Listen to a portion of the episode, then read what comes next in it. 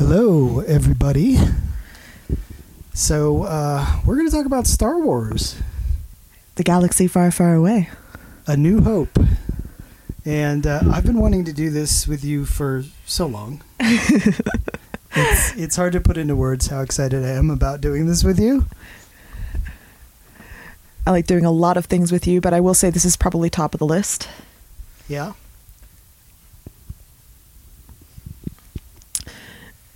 I do like how groundbreaking this scroll was for an intro. Like there had It- always it been. is not groundbreaking. That's my point. You didn't let me get there with my sarcasm. like there has never been a show before that did this. Not a single one. Uh, right. Couldn't possibly be anything like Flash Gordon. No. No. Kurosawa movies. Exactly. I mean those those those never happened. This is wholly original. Well, um, the first thing, seriously, that I did want to ask you, and I'm sure I've asked you before, but I don't recall it off the top of my head right now.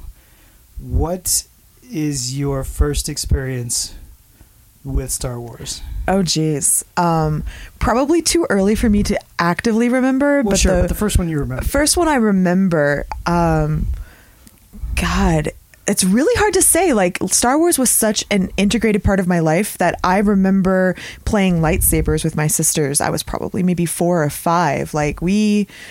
I don't know if I was ever a time where I hadn't watched Star Wars, but I do remember one of the most impactful times of watching Star Wars. I was really young. I don't know, six or seven, maybe. And it's actually this scene right here. I actively ducked. when the Star Destroyer came. out? And it was funny because my mom then told me the story of watching this. She actually went, I believe it is 13 times to go see it in theaters. Really? Yeah. She was Wow. absolutely obsessed. And when this came on, she told me that the entire theater ducked. That's amazing. I would have loved to have seen that. And perhaps I did, although I don't remember it, because my parents tell me that they took me to see this when I was one year old in the theater. Oh my. And I don't remember it, obviously, but they say I loved it. Of course, at that age, I probably would have loved watching Pride and Prejudice. There's move, big moving pictures on the screen, and that probably entertained me. I do want to I do want to point out the epicness of the Tantive Four. As someone who very much enjoys Star Wars ships, I love these like diplomatic cruisers and like the non-war ships. I think they're just blocky and ugly and perfect. Yeah, like and claustrophobic. and- yeah, yeah. It was just nice to see that. Like most sci-fi movies try to make everything sleek. Um, looking at you, episode one, two, Uh-huh. and three. Oh, we're going to talk plenty about the prequels. Don't you worry. But the blockiness of this always intrigued me. Yeah, I mean, and that's back when the limitations of the budget sort of fed, maybe not even purposefully, into the creativity, right? Like Oh, those yeah. ja- those janky chin straps on their helmets, like, Like- some prop guy had to throw together because there was no budget. It's like, but the point is, you have this empire versus this ill-equipped bunch of ragtag rebels that are probably putting together their helmets with like, you know, duct tape and stuff. I totally forgot not to interrupt that because that's an important point we need to get back to. How beautiful the old effects were. I am so glad you found the Oh yeah, non special edition. I should tell you guys, we're watching the de-specialized edition. If you're watching the special edition, I think they sync up just fine. Um, so don't worry about that. But yeah, I just can't with the special editions anymore. I just can't. It's absolutely beautiful. Uh, all the detail, like I mean, this is exactly going back to your point with creativity being spawned out of a lack of resources. I mean, Yeah. I think it makes it more realistic. It happens so often. Like right around this time, you had Jaws come out, and Spielberg wanted to have this awesome looking shark shark in like every scene, and the shark was a piece of crap that looked like crap and didn't work, so you hardly saw the shark, and it made the movie a lot scarier. Speaking of scary, Yeah, I mean, I will say this: David Prowse did an excellent job looming over everything. well, he's he's a huge imposing guy, so it wasn't too hard.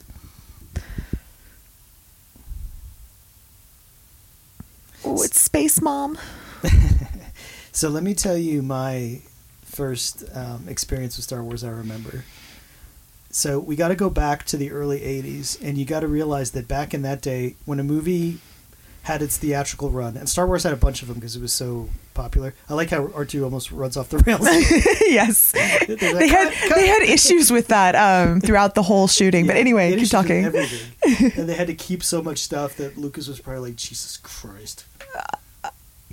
Yes, except that he would say it more like, "Well, you know, Jesus Christ. It just seems like if we got this together." anyway, tell me about your story. R2 looks like he's going off the rails. Well, just keep it. That was my Lucas impression. I love how you can't see the stool. Did he even need a stool? Didn't they just get a short guy? I think Oh, he's on a stool. yes, okay. and then And that's probably dummy legs. it's dummy legs. It's Yeah. totally dummy legs. Again, like low tech, no friggin' green screens. And the quilting on that armor. I mean, mm. Yeah. anyway, the first time you saw Star Wars. Yeah, so back in the day when a movie finished its theatrical run, like nowadays it, it's literally on TV at the same time a lot of times. But back in the day, it wasn't that, and it would sometimes take years until a movie was in the theaters and then on TV, or you, you could rent it on video. Like Star Wars was not available. Maybe they showed it once or twice on network TV, but you couldn't see Star Wars on TV or rent it via video till 1983 um, Lucas, I guess, figured at that point to play ball and let it go into whatever they call it syndication to promote Return of the Jedi at that point. And so we made a big night of it. My family, um, you know, we all were going to watch. I think it was on HBO is when it premiered wow. on cable. And um, do you remember? I think you're probably too young to remember those clunky ass like brown cable boxes that were like weird Oh, trapezoids. yeah. and you No, to I remember between that. The three levels. I mean, I didn't have one, but I think a friend of mine oh, did. Oh, okay, okay. So yeah, we had that for years. Okay, And- I'm serious, but like if you have just go back to the movie real quick. Yeah, yeah. You have lasers. I'm sorry. Why why can't you shoot something that's floating in space Yeah, just you just know in what? case? I always thought about that. I mean, as, I- not- a kid, like why why not just to be on the safe side, blow up everything? Not to get very EU on you, but like there there is a bit about the, well, the yes, chargers for the for the carbines. Yes, and, yes, yeah, the okay. Nerds, so the there's nerds dissected every second and explained everything. I know.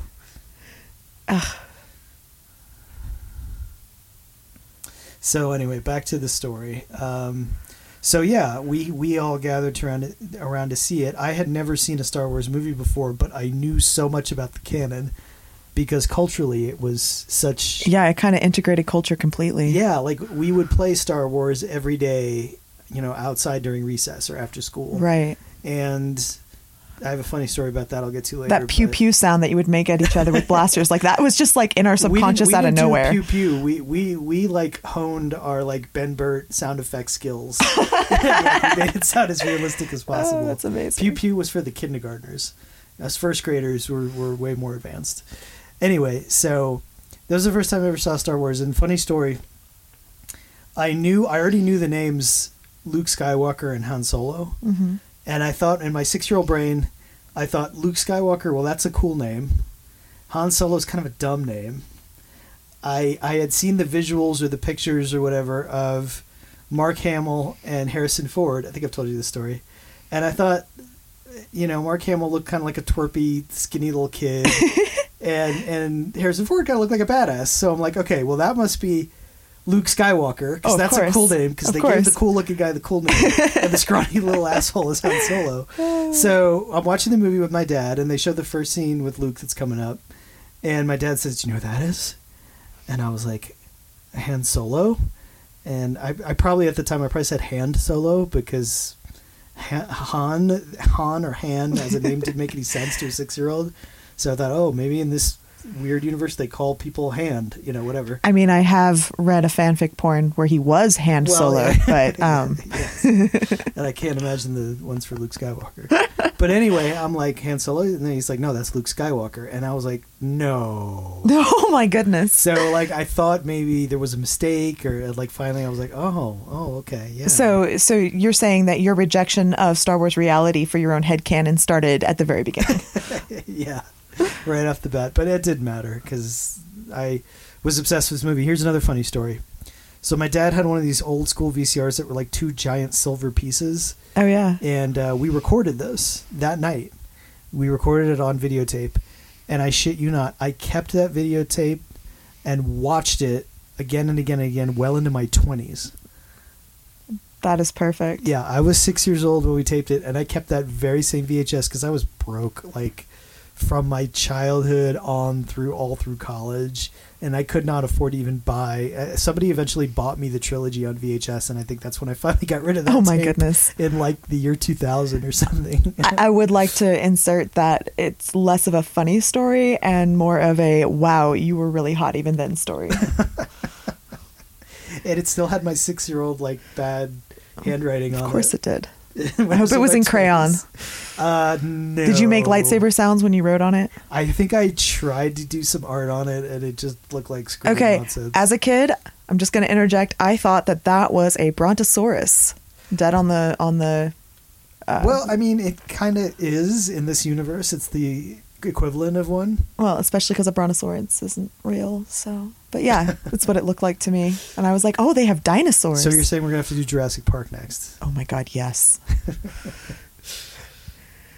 Oh, I'm so excited about watching the non-special edition version of this scene. It's so good. I love how they had to have him on the one flat part that they could get him on. Yeah, yeah. like A- and then you know they literally poured mud there and let it dry so Yeah, that they could have a flat so they spot. Could have a smooth surface for him to go on. And you don't notice that as a kid. You don't notice these things, right? No. Just like, oh, there he is. He's he's wandering the desert for some reason. I I did even as a kid kind of have a question mark about a robot with wheels making it through the sand. yeah. Well, I mean, look, they're they're really advanced space wheels. Uh, space wheels. They probably have Uh, all kinds of different traction. And, I mean, and and we Uh, know now that he's got you know repulsor jets and stuff. Like, why oh can't he? god. Yeah, he could fly. Oh, yeah, swim, He's a mhm. submarine, but he can't handle like a little Jawa electricity blaster. Well, yeah. Why? Oh, I loved that sound. That little little whine when he falls over.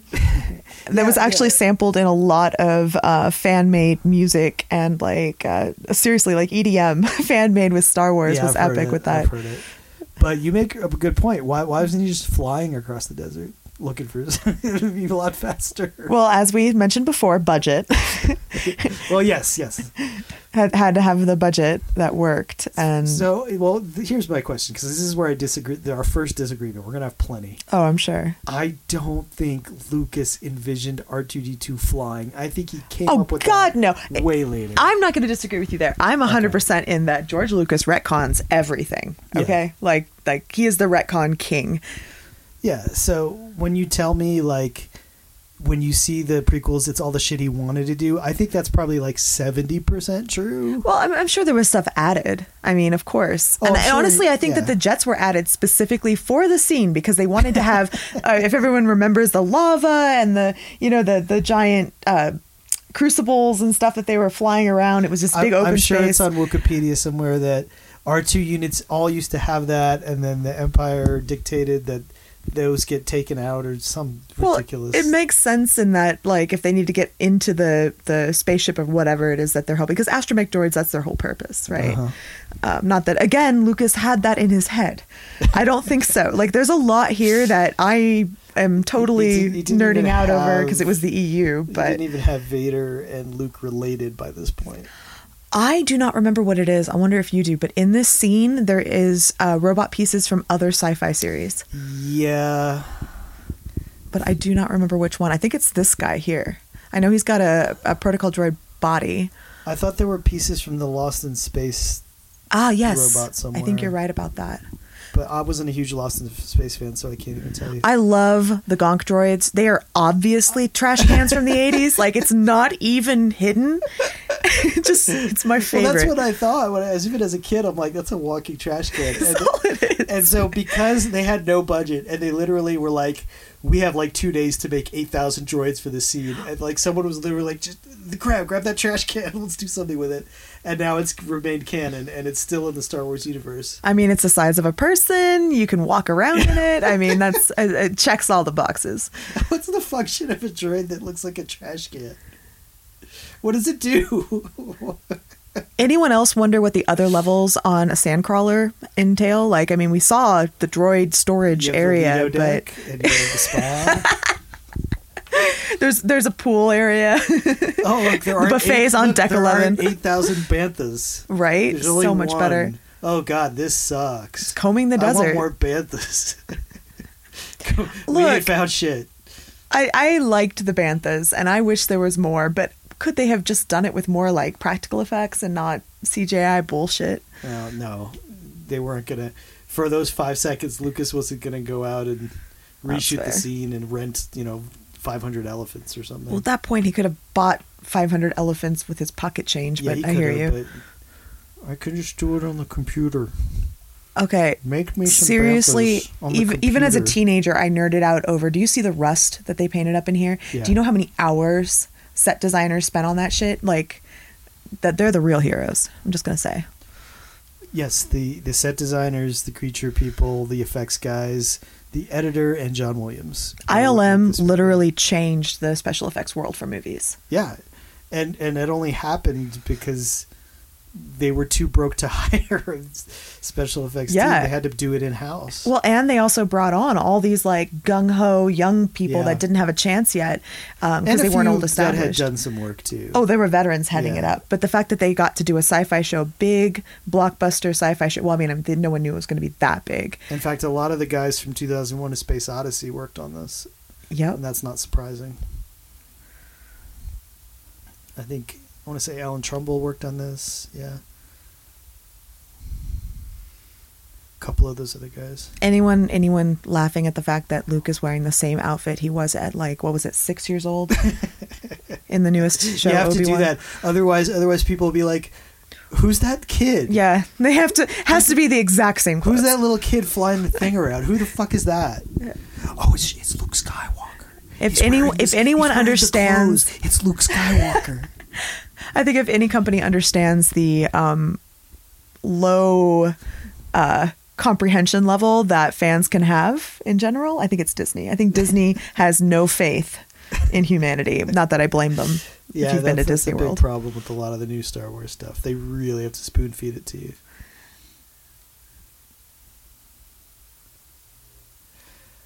Yeah, Uncle Owen is a much different character now, isn't he?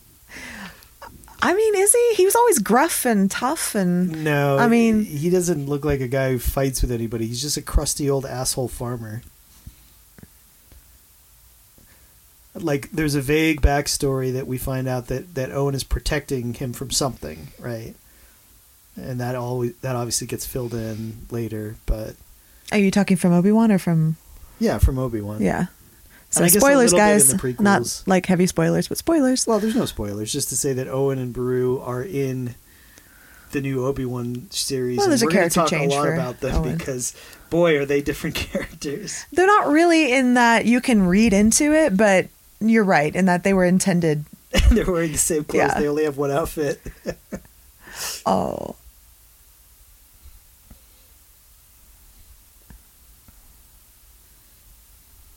I remember as a kid, I thought that that R2 unit was so ugly.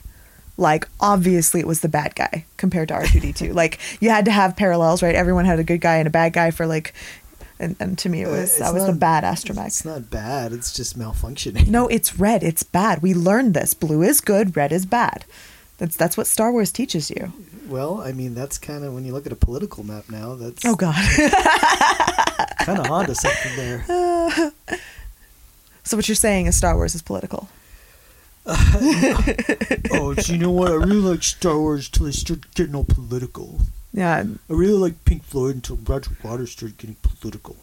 says people like tell me you haven't understood Star Wars without telling me you haven't understood Star Wars. Like, haven't understood anything. I mean, I like how the I like how his toy is so like clean and pretty for him having it since he was like six. Well, he probably like polishes it every day because there's nothing else to do. Polishes something.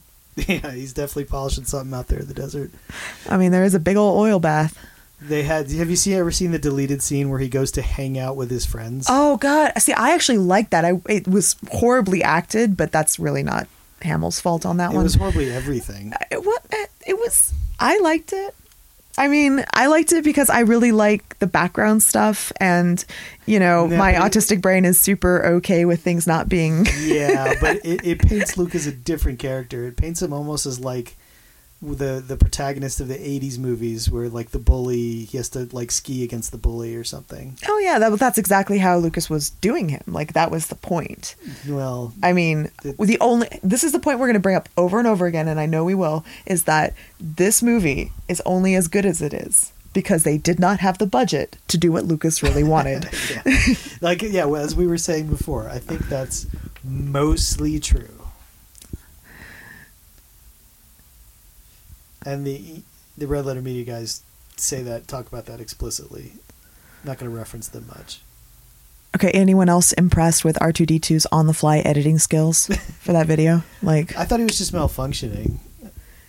oh come on, we find out later that he absolutely wasn't. He was trying to find a way to get to Obi Wan. So, and he just had to show him a piece of it. well, he was yeah, he was trying his best to get himself to Obi Wan, and this was his way of doing it. I mean, come on, R two hasn't been memory wiped, and that is canon. He has not been memory well, wiped. Obi Wan like, gets his memory wiped too because he doesn't remember R two D two.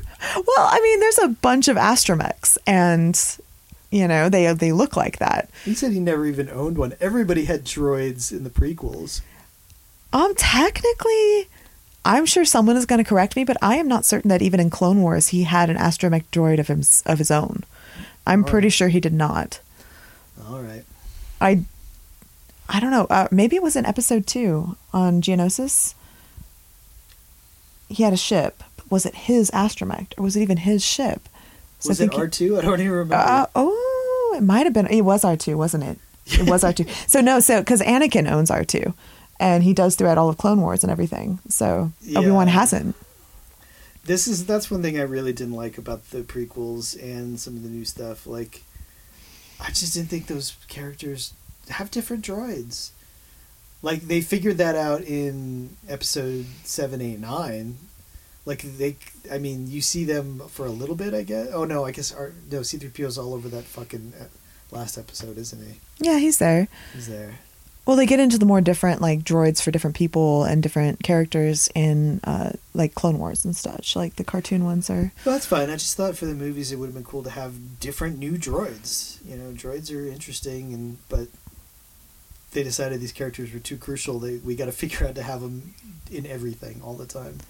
Well, I mean, this is literally the the you know comedy duo of the movie. That's true, but Leia didn't give a shit that it was specifically R two D two. She's just like, oh, here's a droid. Here, I'm programming you to go do this thing. Well, I mean, we don't know that. Mm, Well, I mean, she does refer to him as as, as an this, astromech. this R2 yeah. unit. Yeah. she doesn't say R2D2. Your old droid. Remember that you went to Geonosis with? Remember that? That helped rescue Padme? Oh, and there's the roof that Owen never finished. um, Oh, I thought it, I thought that was just supposed to be like a mural. no, they actually mention it in. Oh God, was it? It's early on. It's like in episode three. Which means which means Two? the which means the set team didn't have time to finish it and they just No. had to shoot it. yeah, or they or they wanted to, or they only whitewashed it so far so high up because you know, um, you don't really need it past that, I guess. But You they know- actually talk about he he says, "Oh, I'll get to it later. Like I'm gonna I'm gonna finish this roof," and then like here we find out forever Oh, I later. don't he's remember never, that. Oh, it's a tiny little piece. I thought it Anyway, can we talk about Owen and Beru for a second as they're depicted in the Obi Wan show? oh my god, Fucking badass farmer ninjas. I I very much um, enjoyed that part. The only part that was I, I, unbelievable. I loved it and hated it. Well, yes, exactly. The, the the main part that was unbelievable to me was that Beru was like, "We are not going to be a burden on anybody else." I'm like, mm-hmm. like, because that's the thought of somebody who lives in the middle of nowhere and relies on their neighbors for their very survival. But all right, you know, we'll just swing with it. Why not? But it turns out like they're pretty badass fighters, and I guess you, you figure like if you live on Tatooine or you have to be. I, I don't know. I, I just I just like the idea that they were some sort of random family of farmers that agreed to do this thing because they're they're they're sympathetic to the cause, but they're not warriors. Right. Well, they kind of make it clear that Owen and Beru really weren't warriors in the Obi Wan show. They were They're, they're pretty badass. they well the same type of badass that you would get from a farmer. Um, you know, Okay, shooting shooting fair. animals off your field or defending your cows or something. They can do that, but yeah. every time they got even close to Reva, it was, you know, she she definitely Yeah, how had the do better you of it. about um, basic different spelling, but having your namesake in the new Star Wars? Oh my show? god! So I I got so happy. I actually dissociated from that feeling. 'Cause you, Um, oh, you've been playing it off with me because you're always just like very casual. Yeah, because I don't want to be all like, "Oh my god, I'm a Sith. I'm also a Jedi," but like, I'm a Sith and I'm also yeah, a Jedi. yeah. We haven't had Travis in the Star Wars universe yet. It's not a very Star Warsy name, unfortunately. oh well, you know, maybe we should petition to have that written in. Uh, can I just say, as a little kid, I thought the two sons thing was so fucking cool. Absolutely, Did I finish telling my story? Yeah, I think guess so. I did. Yeah. And then I saw Return of the Jedi. I, there's a Return of the Jedi story, but I saw that a few weeks later. And my parents kind of hated it, and I didn't quite understand why at the time, and now I kind of do. They hated Star Wars. No, they loved Oh, good. the first two, especially my dad, and they they were groaning through a lot of Return of the Jedi, the way I groan through Ah. a lot of Star Wars stuff. That when it gets dumb, because that's when that's when it started to go off the rails a little bit. When Lucas started to Have a little bit more control. I know. yeah, and had too many ideas. Absolutely that. That's a cool looking droid, whatever the hell that was. Yeah, there's a lot of different droids in here. You just don't, they just don't get a lot of screen time. Yeah, But they definitely use them as set dressing for like almost everything. sure. That that design looks very much like a um, the what was I going to say? The spaceships from Close Encounters, the, their little house at night. Oh, absolutely. So this is actually a hotel in Tunisia. No. Yeah, Like, that's why it's got all the different doors and stuff. okay. And then this is just a set. But Uh, yeah, this is still a really set. cool. And Beru's voice is dubbed. Okay, that is a little factoid I didn't know. Yeah, because this actress had like a really deep voice apparently, and they didn't like it, so they had somebody dub it. And she also had like a thick British accent. They used a lot of British. You'll notice. The, I think the reason that the um, Imperials are British Mhm. is only because they could only hire British talent as part of the deal for shooting a lot of it in Britain. I didn't know about that. Yeah, all the um, all the Death Star stuff is all on a giant soundstage in England. Well, And no to like work with the unions and the government over there or whatever, they had to hire X amount of British talent to be in the movie. And I think they cast all the Imperials later, and so they could only do British guys. So that's why they're all British. Oh, that makes perfect sense. And I think, and then Lucas was later like, "Oh, wait a minute, yeah, it's like the the American Revolution. Yeah, that's why I made them British Uh huh. because they're like the they're like the colonizers." I thought it was supposed to be like the Vietnam War. no, that's that's um Return of the Jedi. Oh yeah. Yeah, that's why they're British. I thought of that. Like I hate the fact that they put this on like actual animals, but at the same time, the design for the banthas I loved as a kid. Their mouths always fascinated me. So let me ask you this. I, I, I know the answer to this, but in the book of Boba Fett, where they flesh out the Sand People as not just like mindless desert monsters, hmm um, I enjoyed that. And they didn't go too far with it. They didn't have like a sand person take off his mask and like say something in English. Oh, I absolutely like the fact that they they kept the mask. but I you think know that was they're going important. to take the mask off eventually. no, no, Yes. they're not. Yeah, they are. No, they're not. Yes, they are. No, Yes. disagree. I will totally put money that they are absolutely not going to do that. Well, because it probably says on Wikipedia that if they take their mask off, they'll die or something. Or Could be. I mean, the I used to know. or- As a little kid, I was obsessed with the sand people. Okay, and I'm sorry, but I understand that he's making the krayt dragon re- yell, and that's why it's so terrifying. Well, he's doing but it in their heads. He's not doing it out loud. I thought he actually made the the call. It wasn't just in their heads. I'm pretty certain. I think he I think he instilled fear in them with the force, but that he made the call. I think it's open to interpretation, but I always thought I it think was, it's in he the was book. making them hear it in, in their I think it's in the actual book version of A New Hope. Okay. I mean, I'd have to Google that, but Good I have, it's been a long time since I read it. Oh, oh my god! And there it is, my very first crush on TV, ever. Well, I was probably like, yeah. I don't know, five, and I thought Alec Guinness was the most beautiful man I'd ever laid eyes Can I on. can I dispel a myth about him?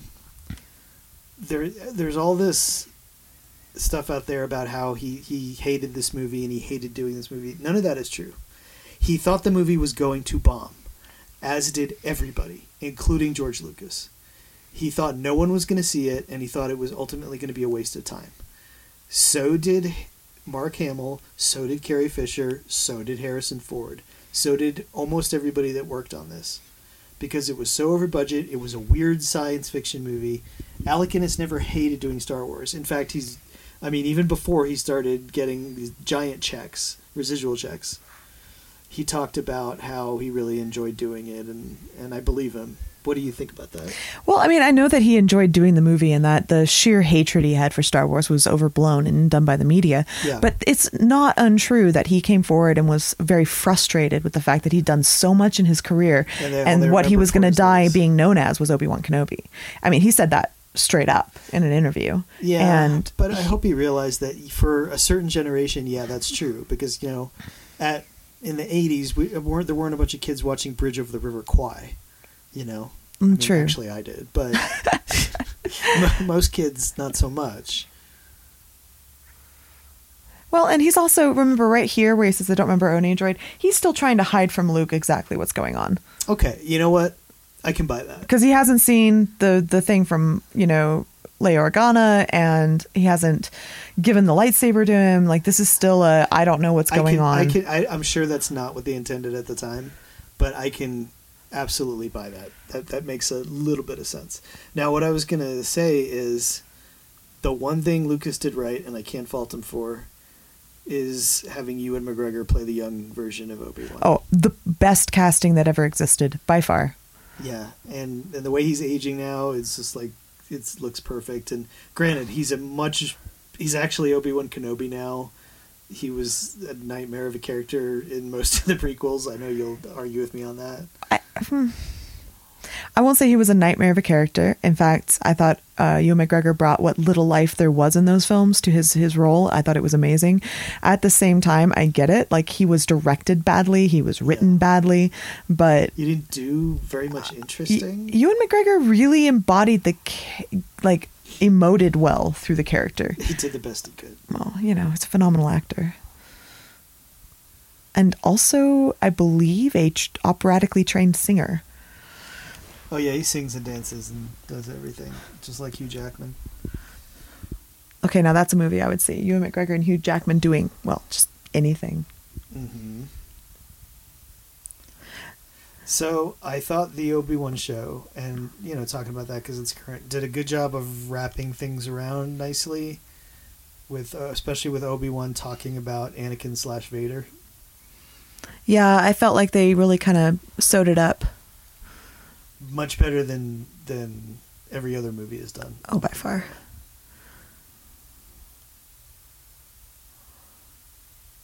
Okay, anyone else think that Anthony Daniels, poor poor guy, like, can you imagine how horrific it was to be in that suit? And whenever he would have to be still or not have a line, but he still had to be in the shot, that has got to have sucked. Well, you know, he sure is proud of it. Well, at this point now, those those checks are sure are nice. You know what I mean? like, and doing Comic Con appearances and such. So that may not be Anthony Daniels there. They may have just had the you think it's just the suit with like something suit, in it? yeah. Okay, that could very well be because I do know that while he was filming in in, in uh, these scenes here, he was literally having to like hydrate like mad, and he was dying. Yeah, he was dying and like the things were breaking and like cutting into his flesh and yeah, it was a nightmare. It was a nightmare for everybody. it was a terrible, terrible shoot. Yeah, everyone was freaking miserable. So yeah, what I was saying before, Aunt and Beru's house is an actual hotel. The inside of it is a hotel in Tunisia. And it's now so freaking popular. It's like there's like a three year waiting list. No shit Yeah. To stay in the Star Wars hotel. At least is. the last time I checked. I, I don't know if it's still. Are they still using it as a place to shoot, or do you think they built replicas for like Obi Wan and Um, such? I think politically it's gotten trickier to shoot in Tunisia. Last I read, and they don't do it much there anymore. Well, that's too bad. hmm I- I love that one one little minor side name changed everything. Like that's where we got clones from. There's a Clone Wars. We got to have clones. How are we doing the clones? I don't know. but you remember that How one come- that one bad guy that had like two lines? Like, what if we make his dad? like, who, who- was sitting on the See, round table for just this? Look, he looks over at R two Obi Wan. Like he wouldn't do that if he knew R two D two. Anyway, uh, how come Leia forgot about all those awesome adventures they had on all those different planets? or she thought that it was going to get intercepted, and she's still following the whole like no one can know No one can know what. that they know each other. Obi Wan like establishes that at the end of the the new series, talking to Leia. Oh, yeah, when he has the throwaway line, Oh, yeah. you have to pretend we don't know each other. but I. I will say that if a kid has been doing that their entire lives, they're not going to just stop doing that. Like it becomes part of how you talk about something. Okay. I mean, you- it's, it's a nitpick. It's not that bad. It's just kind of funny. Oh, you can absolutely not like it. Like for me, I spent my whole life making sense of Star Wars. I, I wrote fan fiction to make sense of Star Wars. Yeah. so Well, okay. I guess I'll start bitching about the trilogy now. You absolutely should. I would have done it very different from George. In fact, it, let me tell you another story from my childhood. I don't know how this kid knew this. Maybe she saw a TV special or read it somewhere, but a bunch of us kid neighborhood kids were hanging out, and one of these girls who like babysits us, who was in like in her teens, and I was like seven, and my sister was like four or five. We're all just hanging around talking about Star Wars because literally that it consumed my generation. And she's like, when you're my age, there's going to be three more movies, and it's going to be about how Luke and Leia were kids growing up, and when Obi Wan was young, and all this stuff. And you know, she was talking about what eventually would be the prequels, and I didn't know there were plans for it even back then. But, or maybe she was just pulling it out of her ass, and you know, she's a psychic now. Who knows? but anyway, I remember her saying that, and then it, that stuck with me because this is this is how I would have done the prequels. Actually, let, let me pause on that. Is this a gravitron? I have no idea. You've been on the gravitron, right? Yes, Doesn't it look exactly it, like it the gravitron? It does. It looks. Va- I had never thought of that. I always thought, and I don't think this is the case because I've read about how they built the set, that they took an old gravitron and painted everything black. That's very possible, actually. I mean, you did say this was all filmed on a giant set, but Yeah, I wouldn't be surprised if they used like old Doctor Who things to build out the sets. Depending on the soundstage they were at. it's a cool looking table though. I like how they have the round table. Like you find out later how incredibly, you know, dictator the empire is. Like it's an emperor, right, in charge of everything. But they, Yeah. I remember when I was watching this as a kid, I was surprised. Like so, Vader has a boss first of all with Tarkin, and then he has several bosses. I think this guy's technically above him. That's why he's talking shit to him. Yeah, it's like he's adjacent, but he's not part of the power structure or something. Yeah, Um, this guy's like a major general, and Darth Vader doesn't have like an official, um, like mili- like hierarchical position. He's like a spiritual leader, right. He's on the side. and not everybody believes as this as this poor guy. this poor guy's an Yeah. atheist. And then you have a force atheist. How dare he? Tarkin was like one of my favorite villains ever. I loved Peter Cushing. Peter he has great. it's not just the look, it's the it's the gravity gravitas that he brought to the character. Like it was just this character could have been just a one-sided you know, flat characterization of like a Nazi and he he did more with it. It wasn't a lot more, but he did a little more with it. He seemed interesting. Yeah, I mean that's another point how different the old Imperials are from like the uh, First Order, who's always yelling and screaming and Oh god, don't get me started on the first order. I was so pissed off. Okay. So back to what I was saying about how I would have done the prequels. Yes. I would have made episode three what's essentially episode three, episode one. Um, because I always thought it was weird when I heard about what the prequels were going to be that it was going to be three movies about Anakin Skywalker turning into Darth Vader. Um, I was like, Darth Vader is just kind of a almost a. I mean, I guess he was very much more important in Return of the Jedi, but he wasn't the most important character. Like, why would you make the three movies just about him? And they're not just about him, but that's the central story. It pretty much is. It's the Anakin show. Yeah. So I would have made um I would have made. Okay, so you have a theory about this. I do have a theory about right, this, but only because I was a big fan of how they portrayed Owen and Beru in Obi Wan, and I am. I personally believe, linking back to the comment you just heard a few minutes ago about only Imperial stormtroopers are so precise. Like, Oh, yeah, I mean, in this movie, are they though? So, like, are those? Is that is that Owen and Beru? Is it? Yes. Or are there two stormtroopers that like just missed, hit each other. They both fell into like whatever their version of a fireplace, and that's what did it all. Like they weren't even planning to burn. it. I mean, they took the armor off because they were on fire and it was hot. I don't think it's very easy to take the armor off. Nobody ever does, I, unless unless it's convenient. Well, I mean, I mean, Luke off. Luke pulls off that helmet pretty quick. Well, no, you can pull off your helmet quickly, but the rest of it.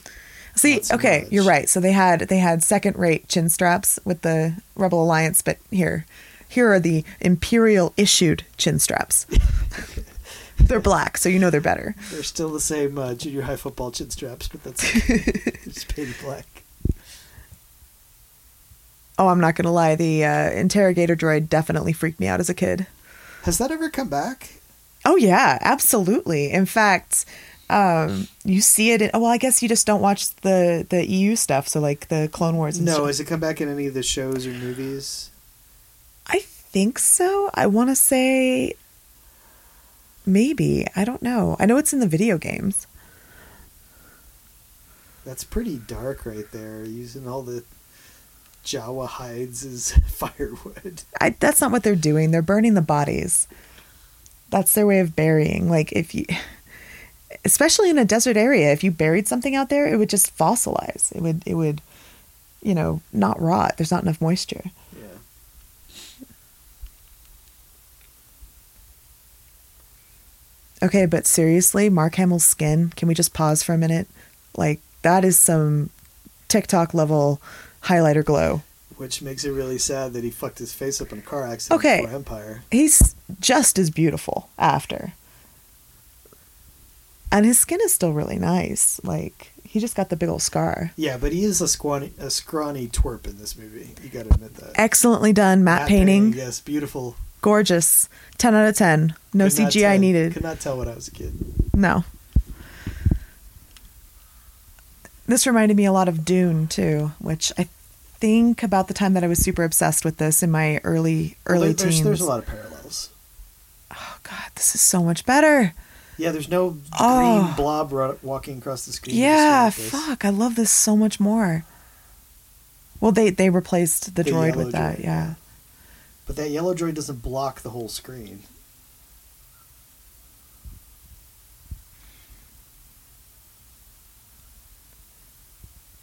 I mean, boy has Obi Wan learned some finesse when it comes to that, huh?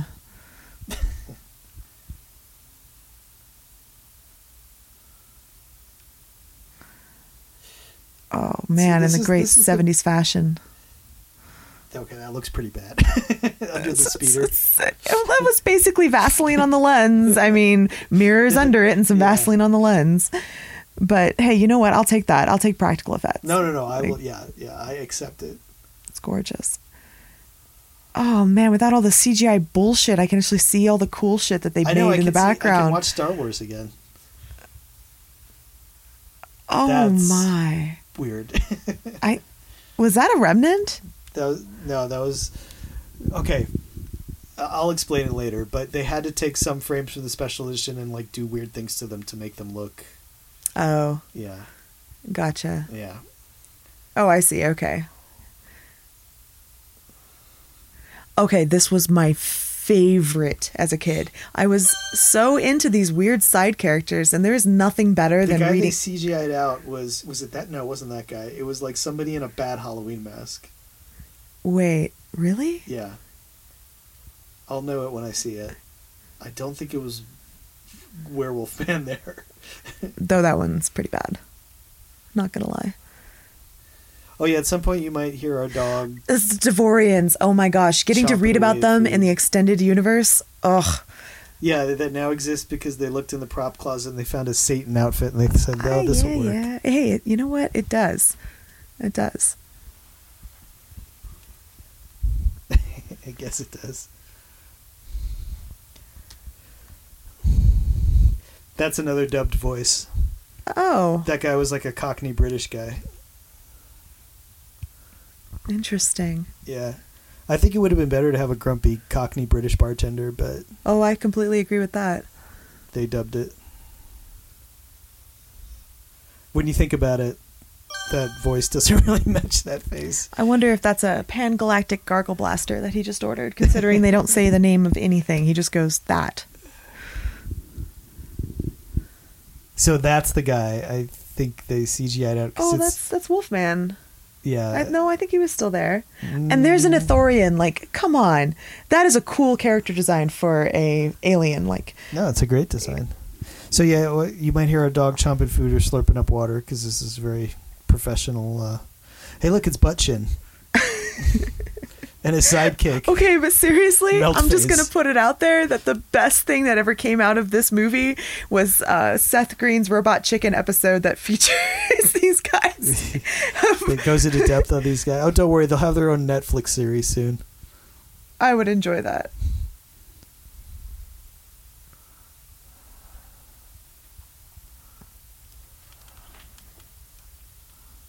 Okay, I will say after how long of hiding in the desert and and he pulls out his lightsaber like it ain't no big. hmm Well, we've now established that he's gotten back into doing Jedi things, and he's probably practicing with it. He's got his remote, you know. I don't smoke hookah often, but I would kill to have a replica of what he was just using. It's so sci-fi.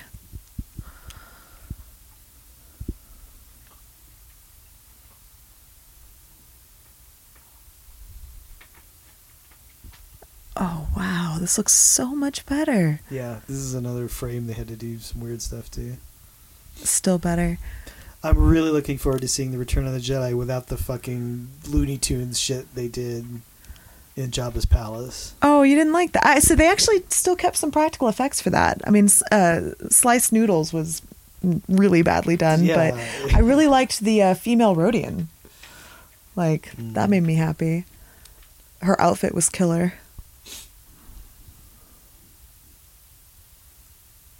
Which is a unit of distance, not Yes, time. We know, we know. Lucas fucked that up badly. I mean, So, do you know about how they found Peter Mayhew?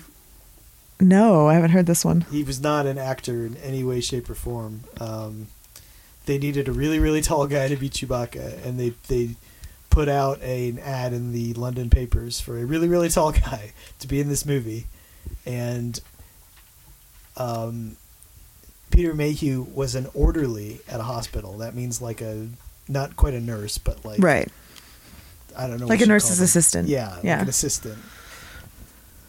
Um, a seven foot three hospital orderly, and he's like, "What the hell? Yeah, I'll be in a movie." And apparently, Lucas walked in the room, saw him, and said, "Okay, you got the part."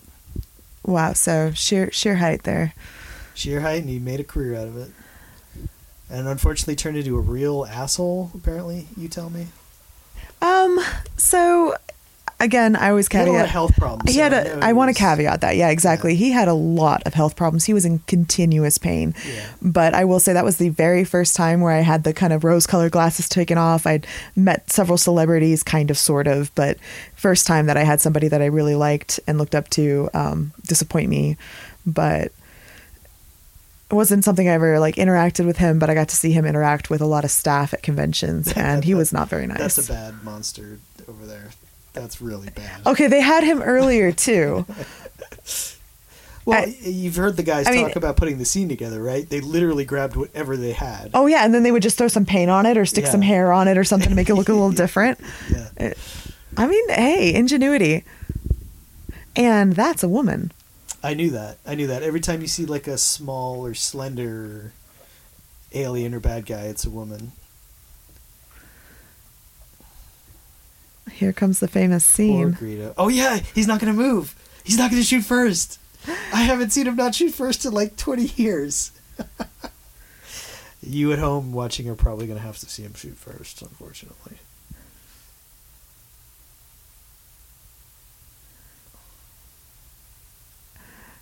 Gosh, Harrison Ford was so suave. Yeah, yeah, and he had his way with Carrie Fisher. Oh, was really. Yeah, let's get into that horribleness. that's what he said. Oh, jeez.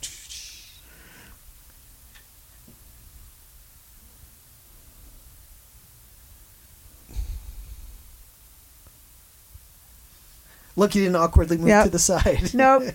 Exactly. Oh god, so much good better. to see Star I'm sorry, but Han Solo is definitely the character that would shoot first. Like, right, and, and why I- wouldn't he? When I watched this as a six-year-old, I wasn't thinking like I, I would like, oh, he's a bad guy. I was thinking like, oh wow, that's pretty rough. but okay, he had to do it. I get it. oh, he was he was a cowboy, right? Yeah, like that's yeah. what they were playing. Yeah, The mind probe. I was always wondering, like, wait, how did it get into her mind? it was so big. They probably filmed a really terrible scene and didn't put it in, or rehearsed it and didn't even record it. Look, he seems concerned there. Yeah, he does. Yeah, I can see that. It's like, well, what are you? T- what are you gonna do? You like, I, I mean, I guess Lucas couldn't have known this, but do you think Vader knew that Leia was okay, daughter? seriously though, in this scene, how do they know it's locked when they're just knocking on the door? Uh, yeah, I thought they were looking at a little button or something. No, but how, how? But why would he tap then?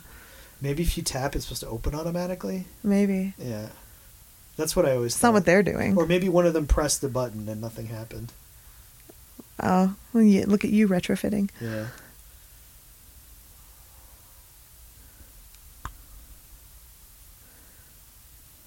So what were we talking about? Sorry, I'm distracted by the crowd, the epic, epic crowd. Oh my god, I have forgotten how good all the outfits were. They used an, an unused scene from these sets and hallways for uh, the holiday special. Really? Yeah, one of the very few clever things they did. They had this little like infomercial for a TV show called Life on Tatooine. See what life is like in the Outer Rim, and they have like. How do I not remember around. that? And it's like that's actually pretty clever. That's one of the few clever things they did in it. We'll get to the. Oh god, yes. too. Okay, f- fuck. Finally, no CGI ja- Jabba. Like, oh, Oh, that's right. oh my god. Like I, I don't get me wrong. Him being just some random dude, it was better that he was a Hutt. But could we have please have had a practical effect or two? Like, why? Why do we have this horribly CGI'd slug?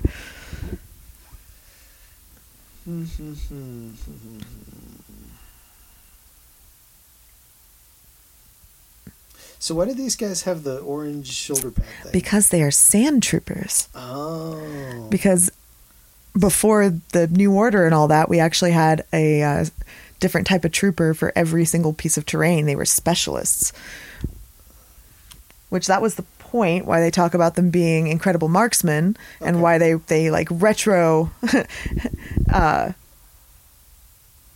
they No, I'm sure they were supposed to be marksmen, but you have to have exciting shootouts, and you can't have them kill oh so pretty your main characters. Well, I mean, yeah, and later on, whenever people they were like, "Oh, well, they they, they were purposefully missing because Yeah. they were instructed to miss." Um, no, like, well, I mean, sure, that's believable at least. Because they are supposed to be crack troopers. Like they're supposed to be insanely good at what they do. yeah, they are, and I always thought Finn's character was a little weird. Well, that's obviously because Finn was meant to be one type of character and then Disney was like, "No, no, no. No, we cannot have any of that shit." No, he's got to be comic relief. Mhm. So your escaped stormtrooper is comic relief. Good job, guys. Yeah, Disney is And John about Boyega's great. It's nothing to do with John Boyega. He is awesome. No, he's fantastic. But but Disney is is- definitely about as woke and caring as um, the uh, lowest dollar amount that they can. Yeah. you know what I mean? Like they're Well, we still have they're to watch that movie, The Soldier, with Kurt Russell. yeah. But if any of you have seen that, that's what Finn should have been. He would have been a much more interesting character. Why'd they stop moving before they made the jump to light speed? They completely stopped moving in space. No, no, they didn't though. And that's one thing that I did like about this is by using a matte painting or with like lights behind it and stuff. Stars are so far away; they are not going to move when they move like that. they're going to look like they're they're stationary unless you're going light speed or warp speed or I don't care what sci-fi you're in. You know what I mean? Yeah. So that made perfect sense. The thing that didn't make sense is the sound of the engines. So back what I was asking before. So do you think Darth Vader knows that's his daughter at this point? No, no. See, I I always thought in Return of the Jedi, when he goes, so you have a twin sister. It's not that Vader is learning that for the first time. It's that he knows Luke knows it for the first time. No, no. That always made more sense to me.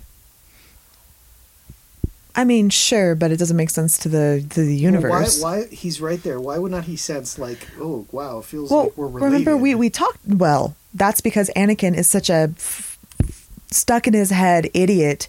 Like I talked to you about that. Like Anakin is just a hard headed personality, and so once he's decided something's true, it doesn't. All the evidence in the world could not convince him otherwise. And they play him like that in episodes one, two, and three, especially. Yeah, I guess. And besides, Lucas didn't know these were people were going to be all re- related. Well, of course point. not. No, this is all retcon.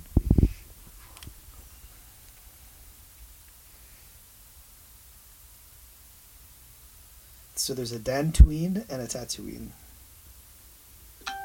Is Dantooine supposed to be like sister planet or something? Dantooine? Um, no, it's not a it's not a sister planet at all. It just happens to sound a lot like Tatooine. Well, that's the thing is that when it comes to naming tropes, I will give Lucas this. When it comes to naming tropes, if something's in a language, it's going to repeat itself, right? So if you call something like we what we do, if something's a, a river, it would have a certain you know Okay, suffix to it. Okay, okay. I guess I can buy that. So you have Don Dantooine and See, that looks fine. that explosion looked fine. Sure, if you you know don't understand space physics, but no, you're right. Like it, it's just fine. It didn't need to be fixed. It didn't need to have that wouldn't- corona. You wouldn't hear an explosion in space, but you know, the audience will never accept that. This is the very first tummy ache of all of Star Wars, Yeah. and I think that Alec Guinness pulls it off pretty well.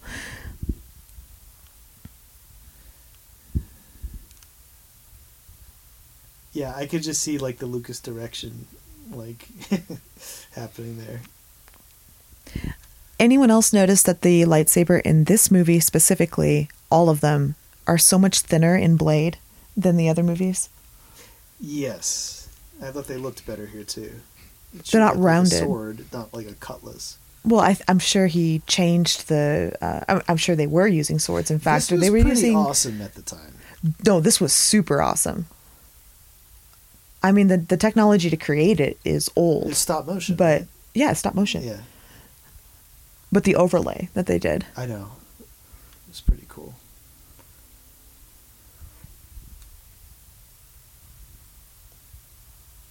So, why does Han Solo have an official Jedi training tool on the Millennium Falcon? Exact. I hated that about what was that episode three. It's episode two Like, where they was it the little two? kids in the arena with their lightsabers. I just I hated that because exactly why would they have that? because it's nostalgia. Hey, remember the ball? Well, I mean, what if Obi Wan brought it on the ship in his luggage? Yeah, I guess that's possible. I always just assumed Han had it on his. oh, I ship. did too, but you know Okay, they don't really say. Oh, and you finally get yellow bolts for stun, which that's in any other show going on for Star Wars. It's almost all red or green, and that's it. Sometimes blue, but not yellow. Look at all the extra pillows Han has up there. Where? You didn't see it? No, I didn't see it. Hopefully, it switches back. I want to see not- throw pillows on the Millennium Falcon. It's not. No, they're like bed pillows that he has all up on the wall for some reason. Well, to be fair, he does transport people. See, Oh yeah, yeah, he has. He's got like sleep kits. orange Oh, one. look, there's one of the bunk beds up there. Yeah. Oh, the design for the interior on look, look this. At all the pillows. I was. I I see that. Or it's supposed to be stuff. Maybe Yeah, yeah, like bags or Yeah. something. It looks like pillows. it does. The design for the interior of the Millennium Falcon just enamored me as a kid. I well, to this day enamors me. I loved that it was broken and dirty and used. It it felt so real. Like this was a world I could walk into and it would like exist just as much as the world I'm in now. Yeah, that's that's one of the things that were so charming about it, and why the you know, the prequels kind of were dead. Yeah, it did not feel like something I was could too shiny and new, and I know it was supposed to be because the old Republic. That's how things were. But Well, I mean, yes and no. I mean, things still would have been used for long periods of time, and so they would be maybe not dirty, but yeah, they would be old. by like the royals and the really important people. Like you know, this is all clean. And, but you're absolutely correct that the prequels like were way too shiny. The only part of it that I thought was actually even halfway realistic was Naboo, which was of course supposed to be pretty and perfect looking. yeah, I. I guess it's not a gravitron. It'd be way too big. It just happens to look exactly like one. Doctor Who, anyone?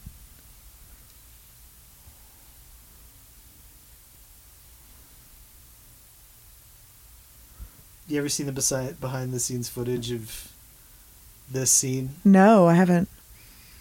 There's people with ropes just shaking them. Oh, it's just pulling on they're it. Just looking at a blank wall. Not even a green screen, just a blank wall. Well, yeah. Oh, but they're not being pulled right there. That makes sense. Yeah. That's that. I want to be. I want to be the guy that pulled the ropes on the Millennium Falcon. like, put that on my epitaph. That's what they did. That's how they. There, there they go again. Shaking them up. That's amazing. It is. But again, this is like this is a movie held together with paper clips and scotch tape. But this cockpit, I love this, co- and I love the fact that in Disney you can go and sit in this freaking cockpit. But it's too nice now. It's like the one at Disney. It's- it's a not little- it's cleaner. as this one. Yeah. It does have the blue buttons. I remember those. But no, it has all of it. I was on that side. You were on the other side. I was on the side that Han's on, and it had all of that. yeah.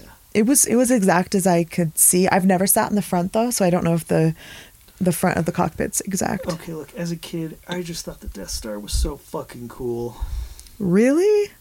Yes. This planet thingy that shot lasers? I mean, I like the laser part of it. I loved everything about it. Look how like giant it is, and then when you see the Millennium Falcon going into one of the bays in the middle, how tiny it is in comparison. Yeah, it really makes the uh, blowing up of it um, a little bit different in concept. I mean, it's not a oh we're destroying a weapon. It's hey we're gonna kill off how many millions of people Right. inside here. Right? It's a Uh, floating city for it- fuck's sake. It's bigger than a city. That's like a small moon. That's that's a that's several cities. It's supposed to be, I think, 50 miles across is what somebody said. Right, but that's just the that's just the the radius. That looks so good. It does. I mean, this is why the Lego sets sell so well, is because the design of the um, the original backgrounds were so detailed. Now, I don't remember who did the design on a lot of this for like the map paintings. Well, you know, it was Ralph McQuarrie's original designs mostly. Well, I know he did all of the characters. Did he do also the? yeah, back- he did Okay. most of all of this stuff. I was obsessed with his art. And a lot of this looks like 2001. Well, I mean, you know, if it's not broke. uh, what was it? It's not Alan Trumbull. It might be Dennis Trumbull. I don't remember, but I'm pretty sure he worked on this. He also worked on 2001, and it was a lot of his work. But this is all a huge soundstage, like the biggest in the world. Oh, they would need it to make it look like this. Yeah, I get the matte paintings, but yeah. You can see some matte paintings, but it's blended in pretty seamless for the time. oh, it looks amazing. It does. I mean, they had to fit the whole model of the Millennium Falcon in here. Oh, so they built a full scale one? I thought they only had pieces of it built.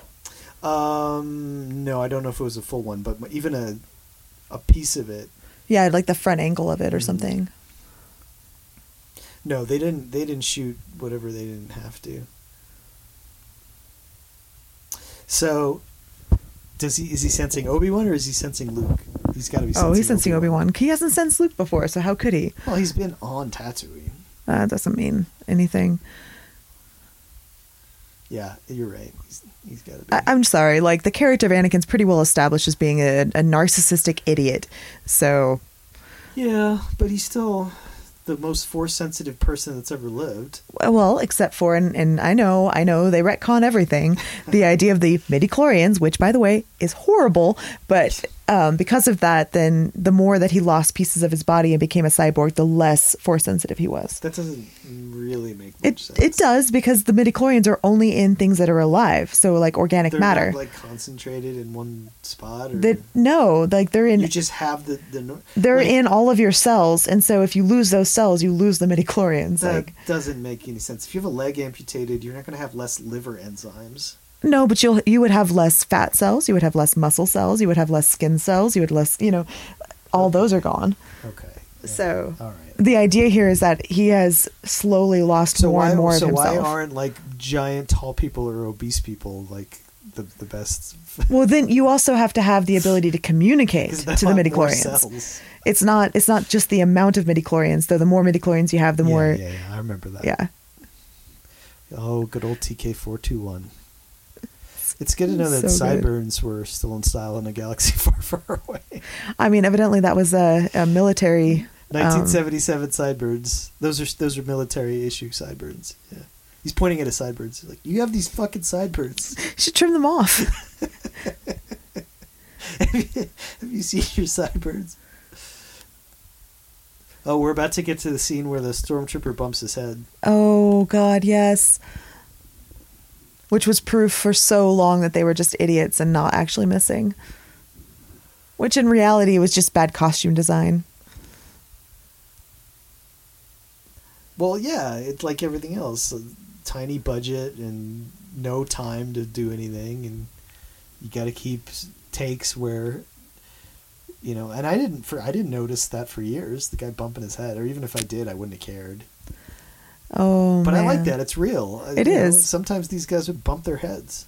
Oh, well, of course they would. Why else would they have helmets? Do you notice? Speaking of which, you see C three PO and his giant dent dent in his head. Yeah. I guess he got from the Sand People. Yeah, when he fell. Yeah. You wouldn't see that now.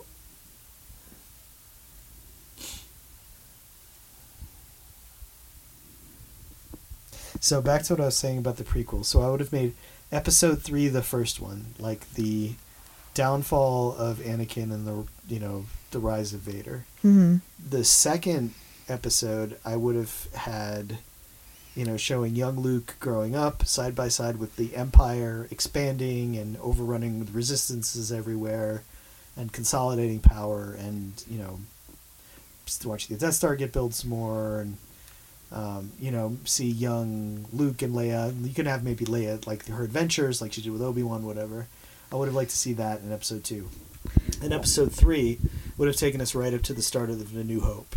You know, Luke becomes like a teenager and he learns to be a pilot. You see him learning to become a pilot. You see a young Han Solo start to get into some trouble. Um, it's obviously before the Solo movie and all that, which only they did because Han Solo didn't appear in any of the prequels. Um, you know, show, show Darth Vader sort of tra- the transition go even more. Like he starts to get more in control of himself and you know more um, cold and calculating like a Right. Nazi. Um, you know, and you can see Obi Wan get older and sort of more withdrawn and Well, the problem I have with that is the story arcs that you're describing don't seem to be compelling enough to be standalone movies for the most part. Oh, sure, they they could be if you directed them right. Because like, think about all the stuff you can do with like a coming of age story of a character like Luke Skywalker. Well, the problem is that Luke is such a whiny brat in this Oh, movie. wait. So, like, what's so his arc? Anakin's a whiny brat for three movies. Oh no, no, no! But like, I get that. Um, actually, in my opinion, I think that the the first rendition of Anakin is the least whiny. oh, Uh, the little kid. yeah, like Jake, No, he's not Jake really whiny. He's just He's, he's, he reminds me of, of a young me, very autistic, um, awkward, saying the weirdest things to the people around them, and you know, eh, eh. but imagine imagine the story arc though is what I'm pointing out But for for Luke Skywalker to go from where did he start at if you're going to story arc him and then he's going to end here and this is supposed to be his as- character as a growth nerdy farmer kid. but he is a nerdy farmer kid that hasn't changed and he's not he's still whiny as all hell He's he's fairly savvy in you know here, running around trying to do the rescue. That's true. I felt like Luke really kind of grows through this like first half of A New Hope Oh sure, pretty thoroughly. totally. But then they show right at the beginning of Empire. I mean, they had to to cover up for his accident. But you know, they show he's ill-equipped still to take care of himself, and Han even says so. But yeah, I would have much preferred just getting to know Anakin Skywalker as a young adult, and then you can make him this very good, virtuous person, much like you know a Luke type from Return of the Jedi, and then show him being seduced by the dark side. You didn't have to show him as a problem child or an angsty teenager. You know, I, I, didn't just- mind the child part, but I think you're right. The angsty teenager was a very annoying thing. I would have much I liked it in Clone Wars the best because he is impetuous and headstrong and he has really good intentions. Well, But Luke is he's willing to impetuous cross and lines. headstrong. No, no, but like he's well, just like Luke in this, he actually, Right, you know, he's willing to cross lines. He's willing to hurt people. Um, just Luke is endangering because- everyone's life because he's got a crush on this girl he doesn't know. Right? Yeah, no, and I love that we're on. It's like, hey, you need to catch the elevator. The guy's like, no, I'm good. I'm wait at this other one. 'Cause the other one's going down, maybe, or across.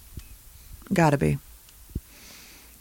Okay, now this this this makes that scene in Obi Wan where he's walking around with her in his in his cloak believable because if that's sneaking, like maybe this is just how Obi Wan sneaks. Like Yeah, it wasn't a bad idea. It was just that's how he He's- sneaks. He's a clumsy sneaker.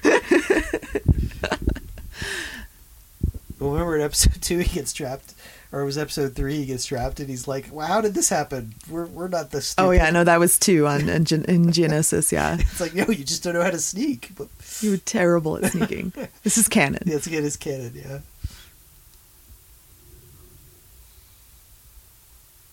racist.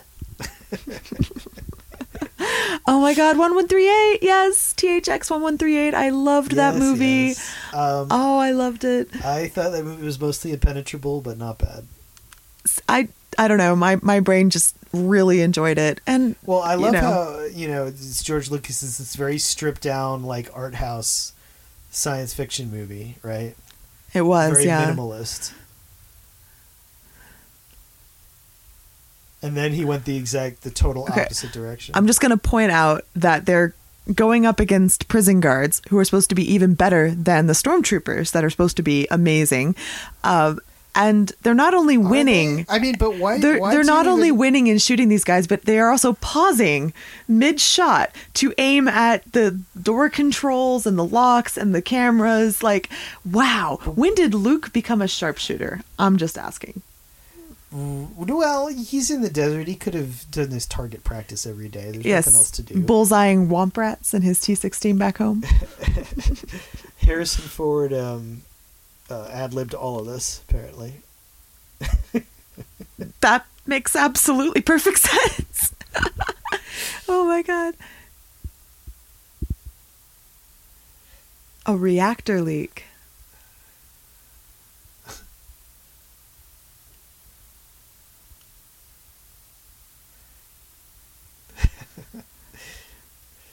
So If you don't like it, shoot it.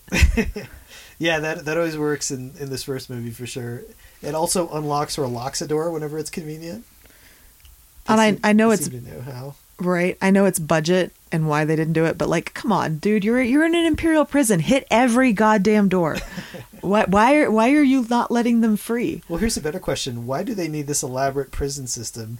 I guess for this exactly. Like, look, in case we ever get boarded or pirates come on board, we have to protect our prisoners. I guess. think about that.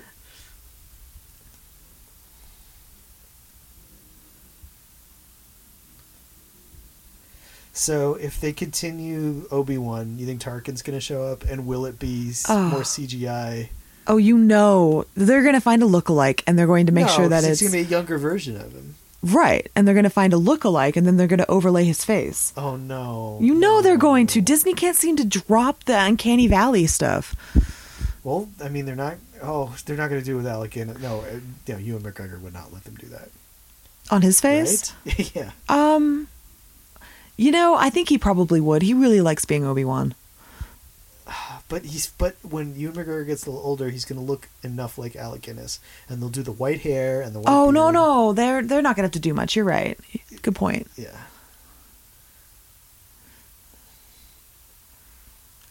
Okay, now slowly, one by one.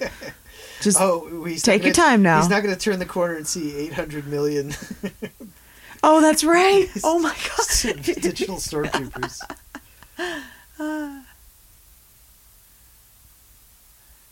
It's nice that they let her still do her rouge, even though she's a prisoner. Yeah, it's such a, a bonus. I mean, she's she wasn't given a prison bra though. Those those are still free and clear. Well, there's not too many women on the Death Star. I Can I mean, tell you? well, no, no. Remember, women don't have bras in Star Wars because That's in right. space, your underwear would constrict you. That's what Lucas actually told her. I know. Uh, I, and I want everyone to remember Another that lovely matte painting.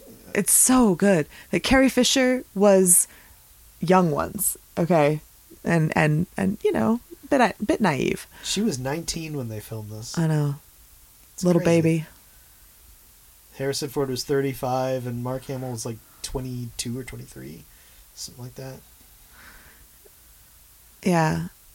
Wasn't he was was Mark already Mark wasn't married for A New Hope, Red. He he was married in uh I think Empire. He just had a girlfriend. I think they were engaged. Yeah, and, and I think they got married after the movie and then they were married I know they were married for him and being in Empire. So I'm in pretty case sure. you don't know, and I guess it would make more sense to talk about this if we ever do Empire. Uh, Mark Hamill got in a terrible car accident between this and Empire Strikes Back, and that's why he gets his face mauled by a snow monster. Is so they can explain the giant scars on his face. yeah, the Wampa ice creature. Yeah. I mean, most people know that by now, but maybe some people don't. Uh, this scene is amazing. I loved it as a kid. Oh yeah, it was so creative. It's also full of sexual innuendos. Okay. Yeah. You want to you want to elaborate on that one? When we get to. No, not actual sexual innuendos, just lines that could be. So if anyone remembers There, there's one, nice. Two, three. Okay, this is a sex tape I would watch. Ah, anyone remembers Dark Forces, the game, the old like what was it, thirty-two bit or sixteen bit game? Five. Six. But I loved this part with the. uh Oh, I can't remember the name of the monster. It actually has a name. Yeah, I forgot to. I don't remember. But we're up to Dianoga? Six, Possibly. uh, maybe I don't remember. that sounds right, but it's been forever. I love how the water is actually like not too murky. You can sort of see Um, what's going on. makes you yeah. wonder like what they're what they're yeah it's mostly clear it So Mark it Hamill almost did drown right here. really Yeah. And when he came up, one of his eyes was completely bloodshot from nearly drowning. was he held down or something I don't remember exactly what happened, but yeah, he got stuck underwater or something, or he couldn't get away from the rubber thing.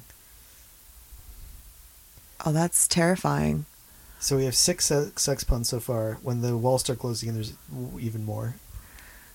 I'll keep counting them off. all right but seriously i need to i need to see a sex video now with like this this dialogue just like interspersed Well, we've talked about that before in all the Star Wars movies. There's there's so much.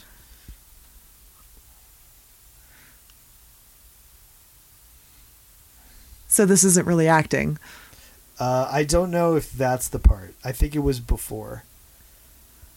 I think this is not. He didn't almost drown during this take.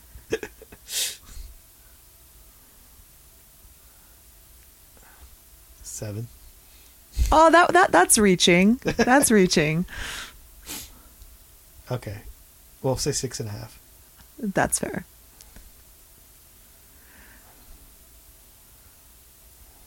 Oh gosh. Can you imagine having to be the person that designed this set and like just like fig- figuring out what type of trash would be in a Death Star? Well, it's all like styrofoam. oh, I, I like see that, for Yeah. sure.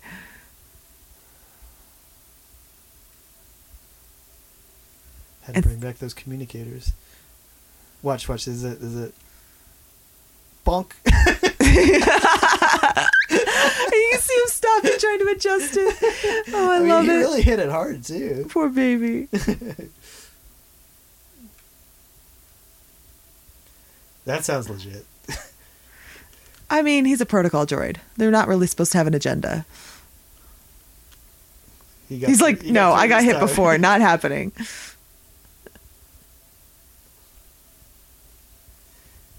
Yeah. Ooh. Can The way that- way out of anything. I mean, he knows Jedi mind tricks too. Evidently. but he is a protocol droid, right? Like he's supposed to be able to be good at but do- diplomacy. Do, they have a bunch of protocol droids on the Death Star? oh, Why would they need a absolutely. With that many, because protocol droids are used for communication. They're also used for like Yeah, literally that's true. protocol. He can talk to like garbage trucks and things. Yeah, and it's his job. Like they, they would be like HR people and that type of stuff. Like you go to them, they would they would know the rules that involved with you. Seven, eight. Nice.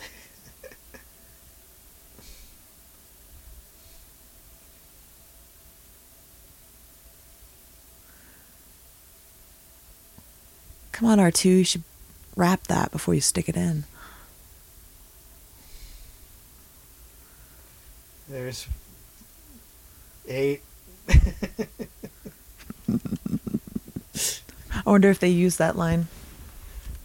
Maybe.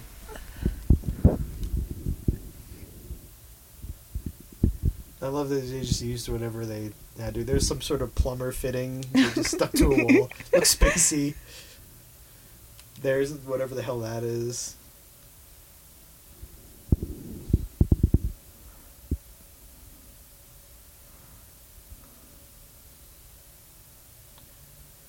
I really loved this scene. I mean, there's no way at that point that he wasn't being crushed from the waist down. Like, there's no way.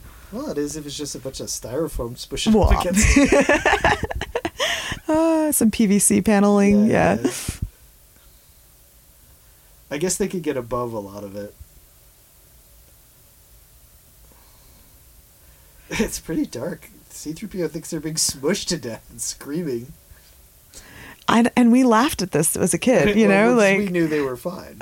well, sure, but Yeah, poor C3PO didn't.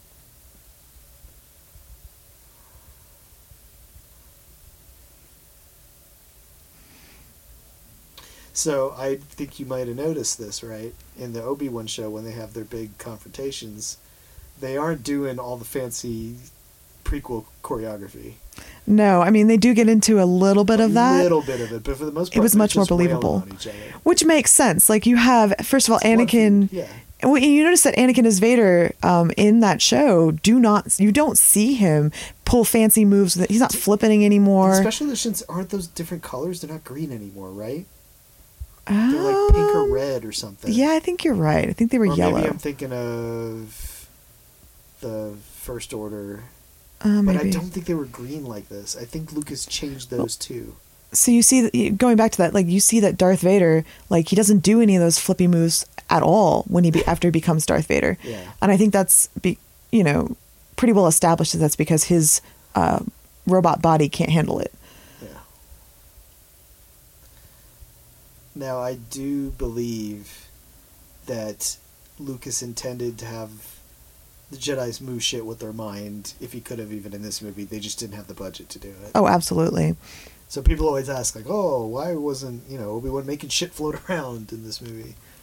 Oh yeah, it was definitely budget. He talks very much about what inspired him for the Force, and telekinesis was definitely a part of that. So in this, when you see the floor here and it looks like it goes on forever, they did like a little mirror trick with that. I had no idea. It was either matte painting or mirrors. I think they did something with mirrors. It's probably both. I do love that you can see. You, Yeah. again, um, you can play on this level on some of the Star Wars games, and I really nerded out about that. Yeah, I vaguely remember that too. So he made he made a noise, or he made them think there was Right. a noise. See, I think he's doing that in their heads. He is. That's the implication. Well, then it was the same with the Sand People. Well, no, I, I knew, like I said, in the in the, I'm only saying this because I vaguely remember the book. I, I read it a lot, but it was a long time ago, and I remember it saying that he made the howl of the krayt dragon, but then instilled fear in them at the same time with the Force. Okay. Oh, this is the scene where the Yeah, he runs into the giant edition, room, There's eight hundred thousand million stormtroopers. which there is on this whole. That was something that that didn't bug, bug me as a kid, but as I got older and was really researching into it, like why you only see a handful of stormtroopers ever, and this is a huge battle station. Yeah. Well, because they only had so many extras. They could only pay for so many extras. Oh, I totes get it. I know why. I'm just But look how bare bones these these sets are on the walls, and oh, it's beautiful. So that's mirrors and stuff. yeah. I know it's Well, matte that- painting too. I think for the floors they did some sort of mirror trick. But look how how bare the walls are, like as compared to now when there's shit all over them. And the, those those very seventies those panels. I mean, the door's not moving yet, Leia. How do you know?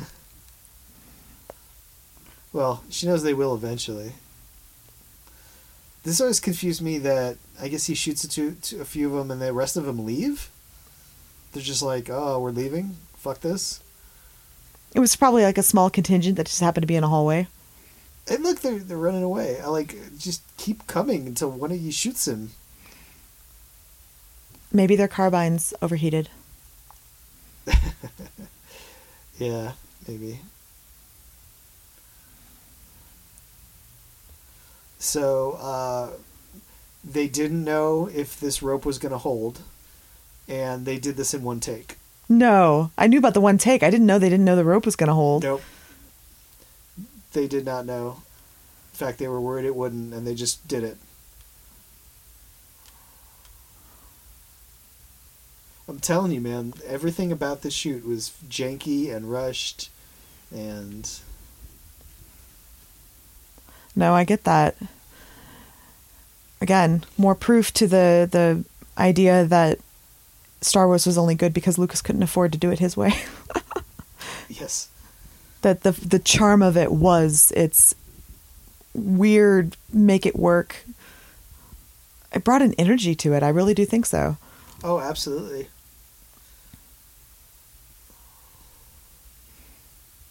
There was something about these doors too that I read yeah. So was- they were set on weights, I believe, to Yeah. close, and so like he, they weren't going to stop if he didn't make it through. yeah. That's very Harrison Ford though to like do dangerous stunts and Used to be, yeah. still is. He still crashes his plane every couple of years and Oh. fucks himself up. That's more him just being dumb. No one, no one would say Harrison Ford was the wisest human being. Yeah, these these lightsabers look pretty janky. Like, first of all, you have David Prowse here, who is not at all, and I repeat, not at all a, a sword fighter, at no, all. He's very stiff. But then you have Alec Guinness, who is a classically trained, uh, you know, Yeah, sword fighter. He's like and 80.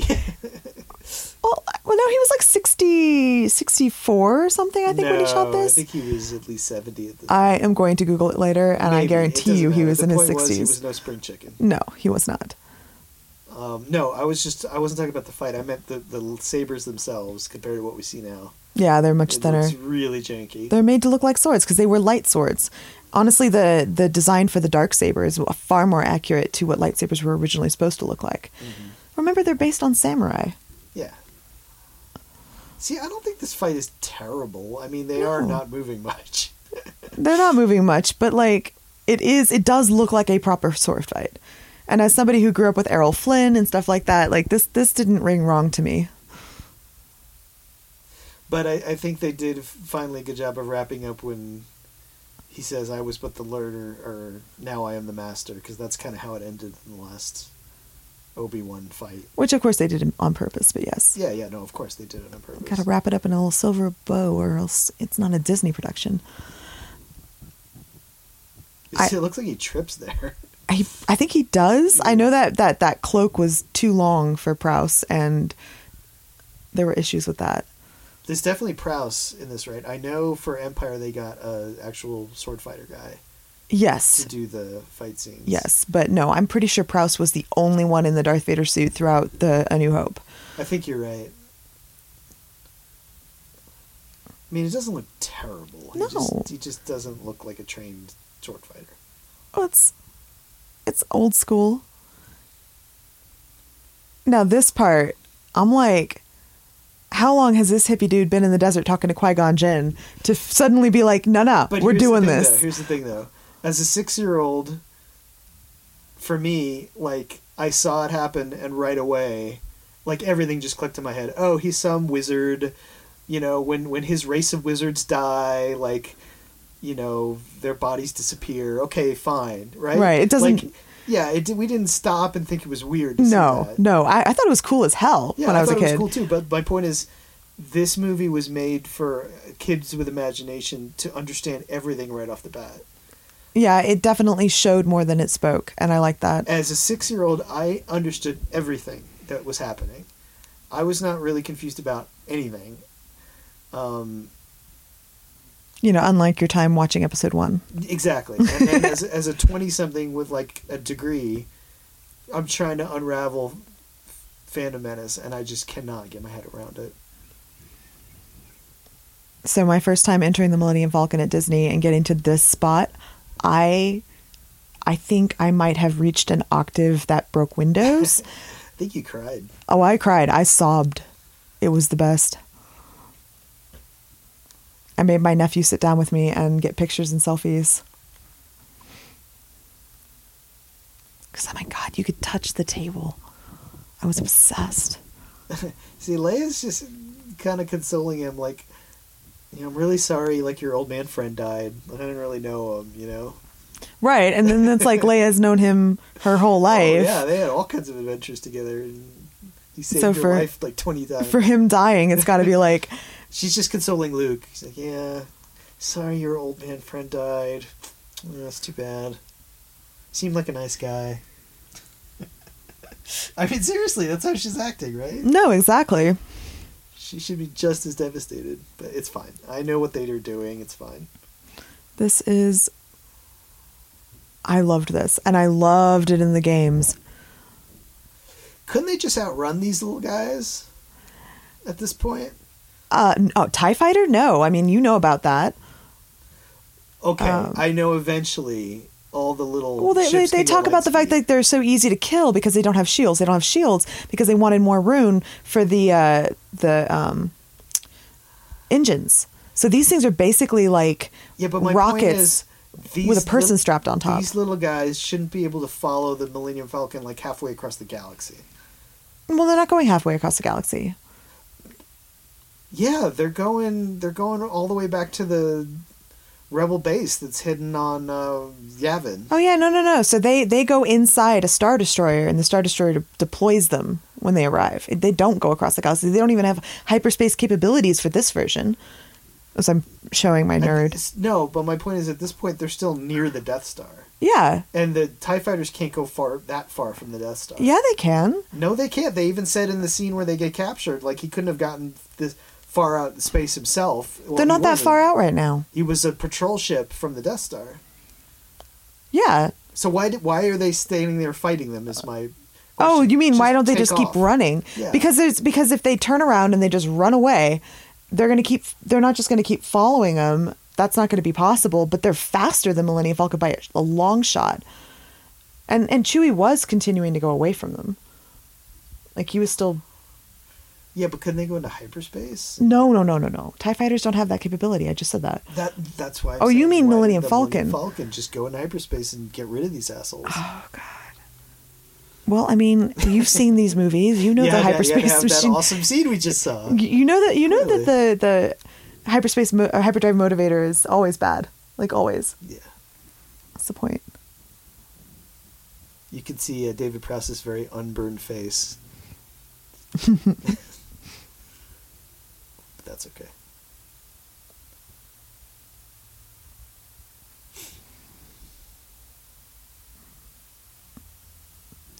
Gotta love that uh 1970s eyeliner. And those 70 sideburns. Oh yeah. I mean, yeah, I don't know. A, a lot of directors now they do try to like guess or make something look weird or different, but I'm glad they didn't. I don't know if they did it on purpose or not, but it's more relatable to see people that look like people that look right now. I guess. Maybe more relatable, but I would have preferred a little bit more ingenuity. I really like that they went places with Amidala's hair and outfits and stuff like that. I, I very much enjoyed yeah, that. Yeah, that was fine. I didn't have a problem with them dressing her weird. That was the least of the problems of the movie. Absolute truth. I love the design for that chair. I'm sure that's in like another sci-fi thing. This is a great scene establishing Han Solo's kind of a smarmy prick. he just decides to fuck with Luke because he figures out he's got a crush on her. Which, by the way, that was totally a triangle thing between the three of them. Oh yeah, they were Shooting. intentionally doing that at the beginning. I mean, this is basically shot for shot Flash Gordon in space. Like Oh no no no! I'm talking about the actors. Oh. Oh, a try eh, no, Luke was Luke wasn't into Carrie like that. No, yes he was. And He said he thought she was cute at the beginning, They but he was made out. already he was already what? Yeah. Oh, that's news to me. Do mm-hmm. tell. Oh yeah, I've given you some new hot goss, huh? Yeah. Yeah, they made out, and then they were like, "Yeah, no, it's better if we're just friends, like brother sister." That's actually they said that before they knew they were going to be on screen brother and sister. Oh, that's crazy. Yeah, I mean, who would not have a crush on Carrie Fisher just first? Ford actually went ahead and banged her. Well, that's because Harrison Ford's an asshole. Yeah, he's a creep. I mean, I know she was technically legal, but like he plied her with cocaine. Who didn't? Carrie had a bit of a problem. back in Y- those Well. I mean, raised in Hollywood with the mom like what she had, ain't no surprise. pretty common. Yeah, that's pretty. That's pretty old school seventies looking now. And that that this this panel doesn't hold up very well. It It doesn't, looks but like something from Logan's Run. I did like in the in a lot of the books and stuff that that the tech is kind of old for us because they developed in other areas. Yeah, but I'm just saying it looks janky. It Yes. looks like a cardboard wall with little buttons that you found at 'Cause Radio Shack. it was a cardboard wall. I know, I know. That's my point. Like, when they started actually having money to do stuff, and then you go back and watch this, like it's still amazing. It still holds up, but there's little things here and there that you're like, ooh, oh yeah, That's Very true. that looks old and low budget. Like, look, this is that's just like AC ducts. It is AC Ducks. yeah. Just but it's like and then looking. that's like sound baffling paneling or something on the back part. the screen looks great though. Yeah, it looks much bigger than it actually is. You did a good job.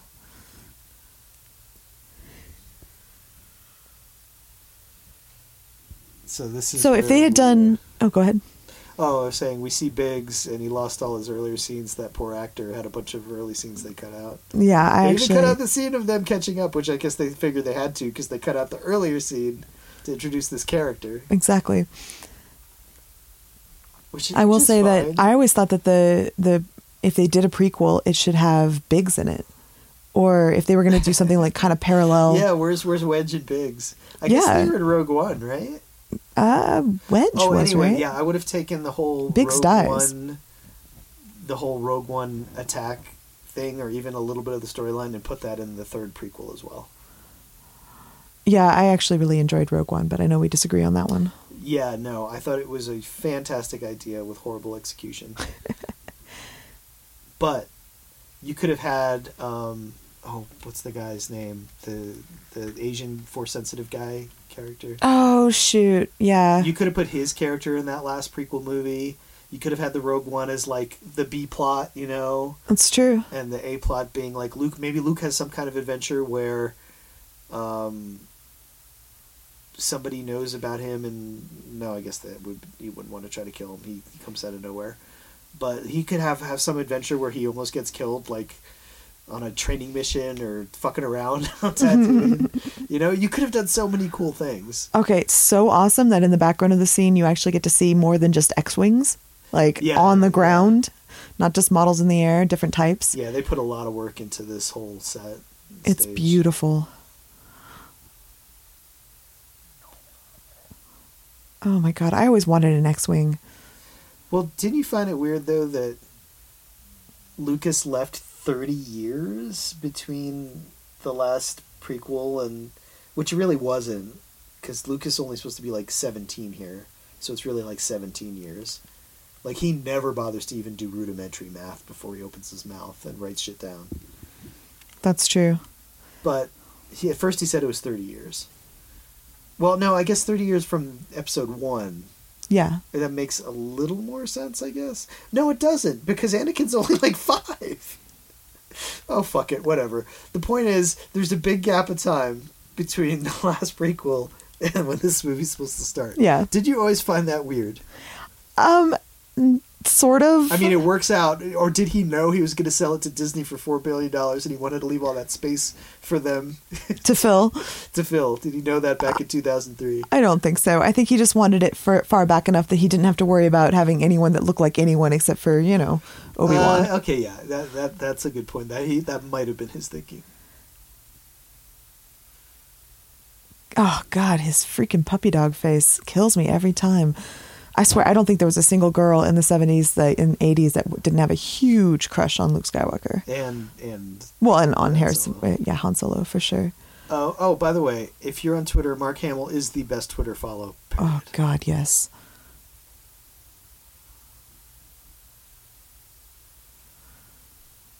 I mean, look at that cockpit. How much fun would it have been to build To these build that, sets? yeah. And I love how it's all just like janky and wires and That must have been a dream, though, for a prop maker. Yeah, when you know that everything is going to be dirty and filthy, you can hide a lot of flaws behind some fake mud. that's you know, true. That's true.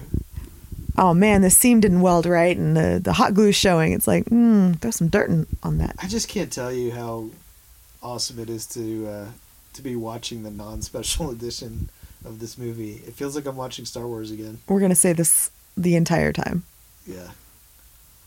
because it's so true. It makes my heart swell. I haven't felt like this watching A New Hope in a long time. Yeah, and we're not even we're just talking all the way through it. Well, I don't know about you, but I keep finding myself just getting im- in- immersed. And that's the beauty of Star Wars, you know? Like, it was a universe you could completely fold yourself into. There was so much there, so much depth, so much reality. So again, as a six-year-old, you know, you hear Obi Wan's spirit, and I'm like, oh, okay, so the wizards can have their voice, their spirit voice, communicate with people they want to. Like, Right. the, like as a kid, your imagination doesn't have any problems with that. It doesn't stop you like, wait, why is he hearing a dead guy's voice? What, what's that about? Right? No, exactly. It made sense. It made sense, But of course he did- neurodivergent kids like us. Okay, absolutely true. But also remember that he was still pulling on tropes from fantasy and, and so on from long before. Like Sure. the whole oh, poor Porkins can't even buckle his chin strap. nope, doesn't fit. I mean, seriously, did was that George Lucas trying to be funny, creating a character named Porkins and having to be a fat guy? That was Lucas's way of naming everything. I mean, it's it's uh, it's like such a goofy comic relief thing, though. It's like something Mel Brooks would do in Spaceballs. No, exactly. I thought their helmets were really cool too. The designs they put on them. Oh yeah, absolutely. It felt real. They're, like these were different. right because that's no different than like someone painting their their plane, right? Yeah, yeah. Or the, and and Lucas was a huge fan of like aerial dogfighters and you know fighter pilots and aerial combat. So I'm sure he took that from you know like, hey, well the Air Force guys, you know, they all do something different on their helmets, so you should do the same. Yeah, I always loved um, how the spaceships flew in Star Wars, but I'm gonna say it's not realistic to what it would actually be in space. Yeah. Um, only having pr- propulsion from the rear is doesn't make any sense when you don't have gravity. Panic at the Death Star. Right. Seems like a rather big design flaw, don't you think? So at what point does he decide to jump in a Tie Fighter himself? Is it when they say like we've an- like he figures out like oh they could actually blow us up? Because he, he doesn't yet. No, he gets in it later, but also they well, I mean again, this is retconning on their part, but like they write about how Vader was obsessed with flying. Like any chance he got, he was in the cockpit. He had a very special Well, yeah, ship made yeah. for himself. They, they do find well they could have done better with it, but in the prequels they show him like he likes to be a pilot. He's good at it. well, I mean, he literally starts off with winning a pod race. Right? Like Oh god, the fucking pod race. I knew that would get you going. I mean, it's that's the, it's so... the first Star Wars scene where they they they first Star Wars movie where they stop and do a commercial for a video game. very true. Mind you, the best video game ever. Still love those Tie Fighters. No, they they were really good about the design um, and the juxtaposition between the two. Like you can you can see at a glance who is who. I really did love one of my favorite things about The Force Awakens was when Poe gets in the TIE fighter Yeah, and he figures out how to fly it. I thought that was a really cool scene. I liked Poe as a character too. Yeah, I, I liked The Force Awakens. Well, it was basically a New Hope done over again. Yeah, I didn't Like- love it. Like the trench battle scene in that movie is boring and pointless. I mean, it's not pointless in the movie, but it's See, there you go. That was Vader saying he was getting in. but like to, to back to my point, like in the Force Awakens, th- remember that trench scene? Oh yeah, Did you feel anything? Did you find it exciting? Did you care at all? really. No. Like, well, that was the thing about Force Awakens. Like, I knew what I was watching. I was watching A New Hope over again, and I knew how it was going to go. There was nothing Sure, surprising but in she didn't have to do another trench battle. Have you met Disney? like, Fair. I'm sure Lawrence Kasdan, given his own devices, might have come up with something more clever. absolutely. Like, you know, they shoehorned all this stuff in because they have to have. They have to. You were talking about this earlier. They're spoon feeding the audience. But J.J. Abrams had to do the thing he always does. You have to soak up a sun, blow up a planet. Somehow. Okay, but to be fair, that was in um, the EU. Uh-huh. so- oh boy, Oh yeah. They they literally took a whole bunch of things from the EU, mashed it together, and and threw it into the the sequels. okay. Mind you, it was some of the worst of the EU. but see, I I mean, yeah, that's not high tech, but it it holds up. In my opinion, it holds up. No, most most everything here holds up. There's just a few things that don't that really stand out. Oh, good old Y wings. Yeah. Gotta love the bombers. Oh, yes, the interceptor. I mean, even even the backgrounds of the cockpits and the TIE fighters and stuff, like they're just so cool looking. Oh yeah, no, they're much cooler. but that's also the point too. It's like you know, the Empire has the fanciest, most technologically advanced weapons. And Oh yeah, in and- universe, I understand why. I was just talking about like set wise, just Yeah. how they did it, how they set it up. It looks realistic. It looks usable, but it also has a very distinct flavor to it. I'm just, I've always been super obsessed with the the effects team for this. Like ILM was just mind blowingly good.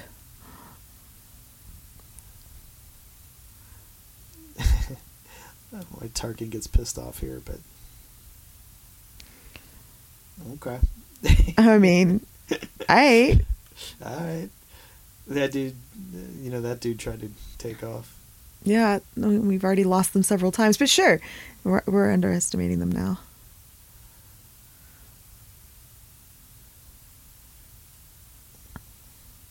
Yeah, I mean, I guess at that point, you're not going back to Palpatine saying you lost the Death Star if you're Tarkin. You're going down with the ship. I mean, that would make sense, yes, but that's not how he's playing this for sure. No, well, He's playing it as a as just a cocky like no, like that's not going to happen. Sure, We're about to sure, win. but he could also be thinking, Oh yeah. I mean, we just know there is an emperor at this point. We don't know anything else about him, and I don't know if Lucas had fleshed him out by this point either.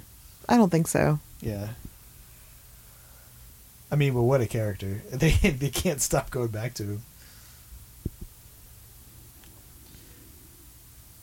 That's I love that they got him all sweaty and hmm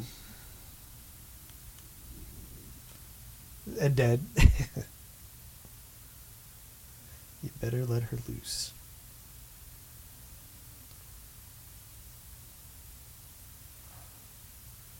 God, this is so good. There's not a single moment in any of the other movies that makes me feel exactly like the trench run. I was very sad when random guy didn't save the day. Yeah, like you're seriously cheering for them to and, Yeah, and that was part of invest- You're invested enough that you're like, damn, that didn't work. Yeah, you cared Even about if you knew it was going to be Luke. It was obviously going to be Luke.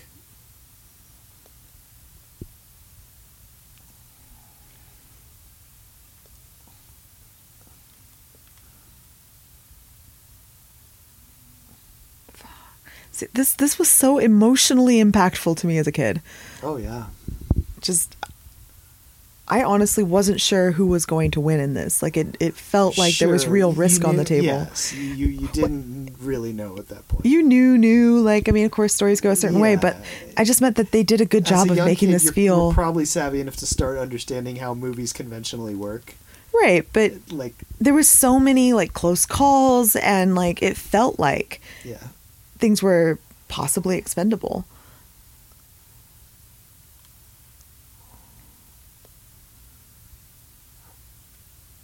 Yeah, like oh, good old Wedge Antilles.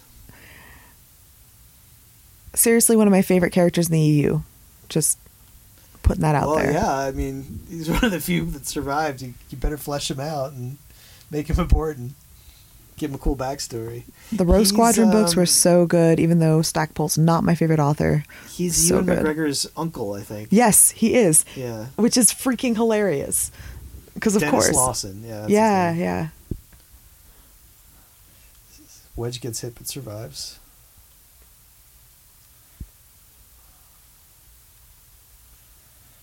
He's also very British, doing an American accent.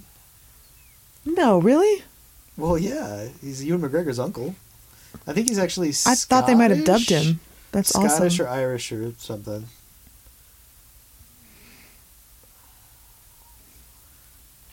Oh, and also John Williams here, like bringing it hard. Oh yeah. Well, you want to tell everybody what we did last night? Oh, that's right. You took me to see uh, string quartet playing um, sci-fi and fantasy scores, and of course they started out with the, all-time Star favorite. Got to love it. I mean, John Williams knows how to paint a picture. I, you can't feel anything but a little bit of anxiety rising in your heart, even if nothing was on the screen right now. You could, you can just No, viscerally he's- feel it. What he did with these movies, you can't overstate it. No. I used to listen to the soundtrack for A Yeah, New Hope too. on a loop Me for too. My dad had months the and years. The vinyl with the big black cover. Remember those? Oh, absolutely. When I was having some of the worst times as a kid, I would just play this and, and close my eyes and just listen.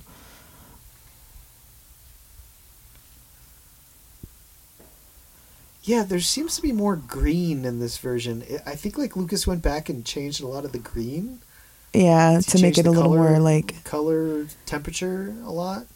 I think you're right because there's unless unless the when they took everything out they messed up the color a bit. Maybe, but I don't remember all this green. At least from the past twenty years of watching the movie. Oh God, they that's a great helmet. they used this scene over and over and over again. They're like, "This is great footage." Yeah, you know what? It worked. It worked. I really don't have any criticisms for this for this movie. Just, I mean, obviously, So I never understood what happened here. Like, Darth Vader starts firing, but it doesn't hit anything.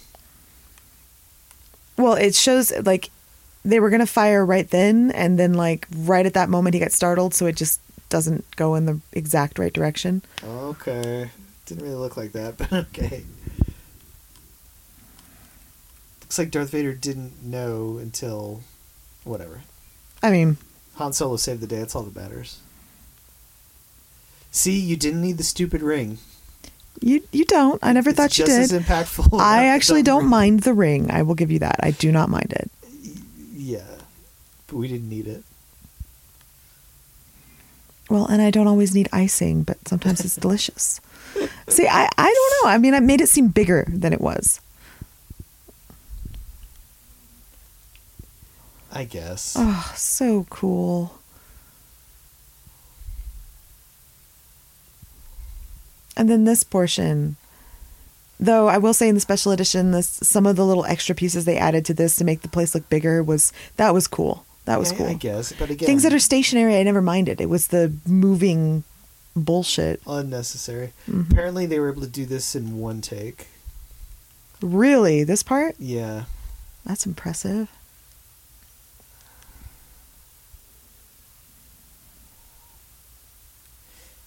Wow. So none of these actors thought they were ever going to work together again.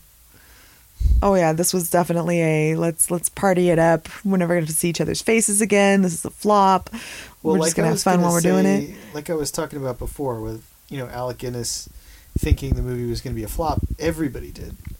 Yeah. None none of these people thought this movie was going to do anything. I like how next to Han Solo they were like, "All right, he has to look heroic because he's a hero now." And they couldn't figure out how to make tiny little Mark Hamill show up against Harrison Ford, so they put him in gold.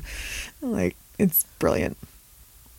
Yeah, I mean maybe that's his formal jacket. You know, in the future, that's the Well- equivalent to a. Like a space A jock formal jacket. But you can you can almost tell like what kind of jacket that is, right? Oh yeah, absolutely. I think it might be a woman's jacket. I don't know. The cut in the '70s was definitely very feminine. True. and I hated that they they gave Chewbacca a fucking medal. Later on in the sequels, like, Yeah, oh yeah, we remember that he didn't get one. He doesn't need one. Well, like, that's kind of the thing is he's kind of implied in this movie as being like owned by Han, sort of. yeah, and they and- they thought, ooh, that sounds bad, so they had to come up with this whole exactly, thing. Exactly. Well, I mean, they, they do get into life debt even before that, but like giving him the medal later on, Disney was like, you know, you know what we don't want to be associated with, owning another species. Like, mm, Well, at least in the holiday special, they they they flesh him out a lot more. that's true. I mean, his his kid Itchy and Scratchy, his aunt Whiny. Uh, grandpa who watches porno. oh yeah, that's Grandpa's right, Jerky, Grandpa Jerky. Oh grandpa's gosh, itchy, and the kid is Spanky or something. We're gonna we're gonna have to do the holiday special. We're gonna have Sorry, to. We're gonna have to. Oh, seriously though, this this even the end credits, so good. And actually, Star Wars, from when I was a kid, was the movie that got me like wanting to watch end credits and like beginning stuff. Like I wanted every second of every possible bit of Star Wars. Who is Jack Purvis again? Jack Purvis and Eddie Byrne. One of the I don't know. guys, I guess. Gotta be, probably one of the Okay. um, generals. Well, they'll show show the thing because I Mhm. forget some of them too. Anyway, we were talking so much about ourselves. I I was going to go into a lot more behind the scenes stuff that I know. Well, that means we're gonna have to watch it again. I'm, I'm not Or- seeing a problem here. We're not going to do a second podcast. John Dykstra, that's a very famous guy who obviously helped launch his career. You know, Ben Burtt was just the sound guy on this, and now he does everything. No, I didn't know that. Yeah. Was he the sound guy that was wearing the hot pink shorts in the desert? Uh, I don't know if he was wearing hot pink shorts. He might have been. I mean, it's fucking hot in Tunisia. Well, that that was it the like joke. over 100 degrees. And then uh, Spielberg later did Raiders of the Lost Ark there too. Oh my gosh. It must have been like some. What we have like a better trade relation with them or something. I don't to know. make it- I, I'm not sure the politics. I don't think they're a hostile country at this point, but they have a lot of political turmoil all the time. Um, so I, tourism kind of comes and goes. That's all I know. I, I, I don't know that much more about it. I just know that they shot all the Tatooine stuff there, and that um, Owen and Beru's house is a is a hotel, which is Did they, have all um, those different doors and shit. Did they shoot that the bit with um, Jabba's barge in Tunisia for Return of the Jedi? No. Okay. No, I think um, Oh, look at that, you can tell me on Twitter if I'm wrong, but I think Ralph McQuarrie. Mos Eisley was a set in in in uh, England. Well, I knew Mos Eisley was, but I was thinking um, just the desert scene with the barge, like Jabba's sail barge. Oh no, that was in the California desert. Oh, okay. Yeah, right. and and to have all the locals, to fool all the locals. Remember, they made all the the swag that said Blue Harvest. Blue Harvest. Yeah, Yep. Douglas Trumbull. That that's who it is. But anyway, yeah, yeah, they didn't want anybody knowing they were doing a Star Wars movie, so they said they were doing a oh wait, horror beyond belief or something like that.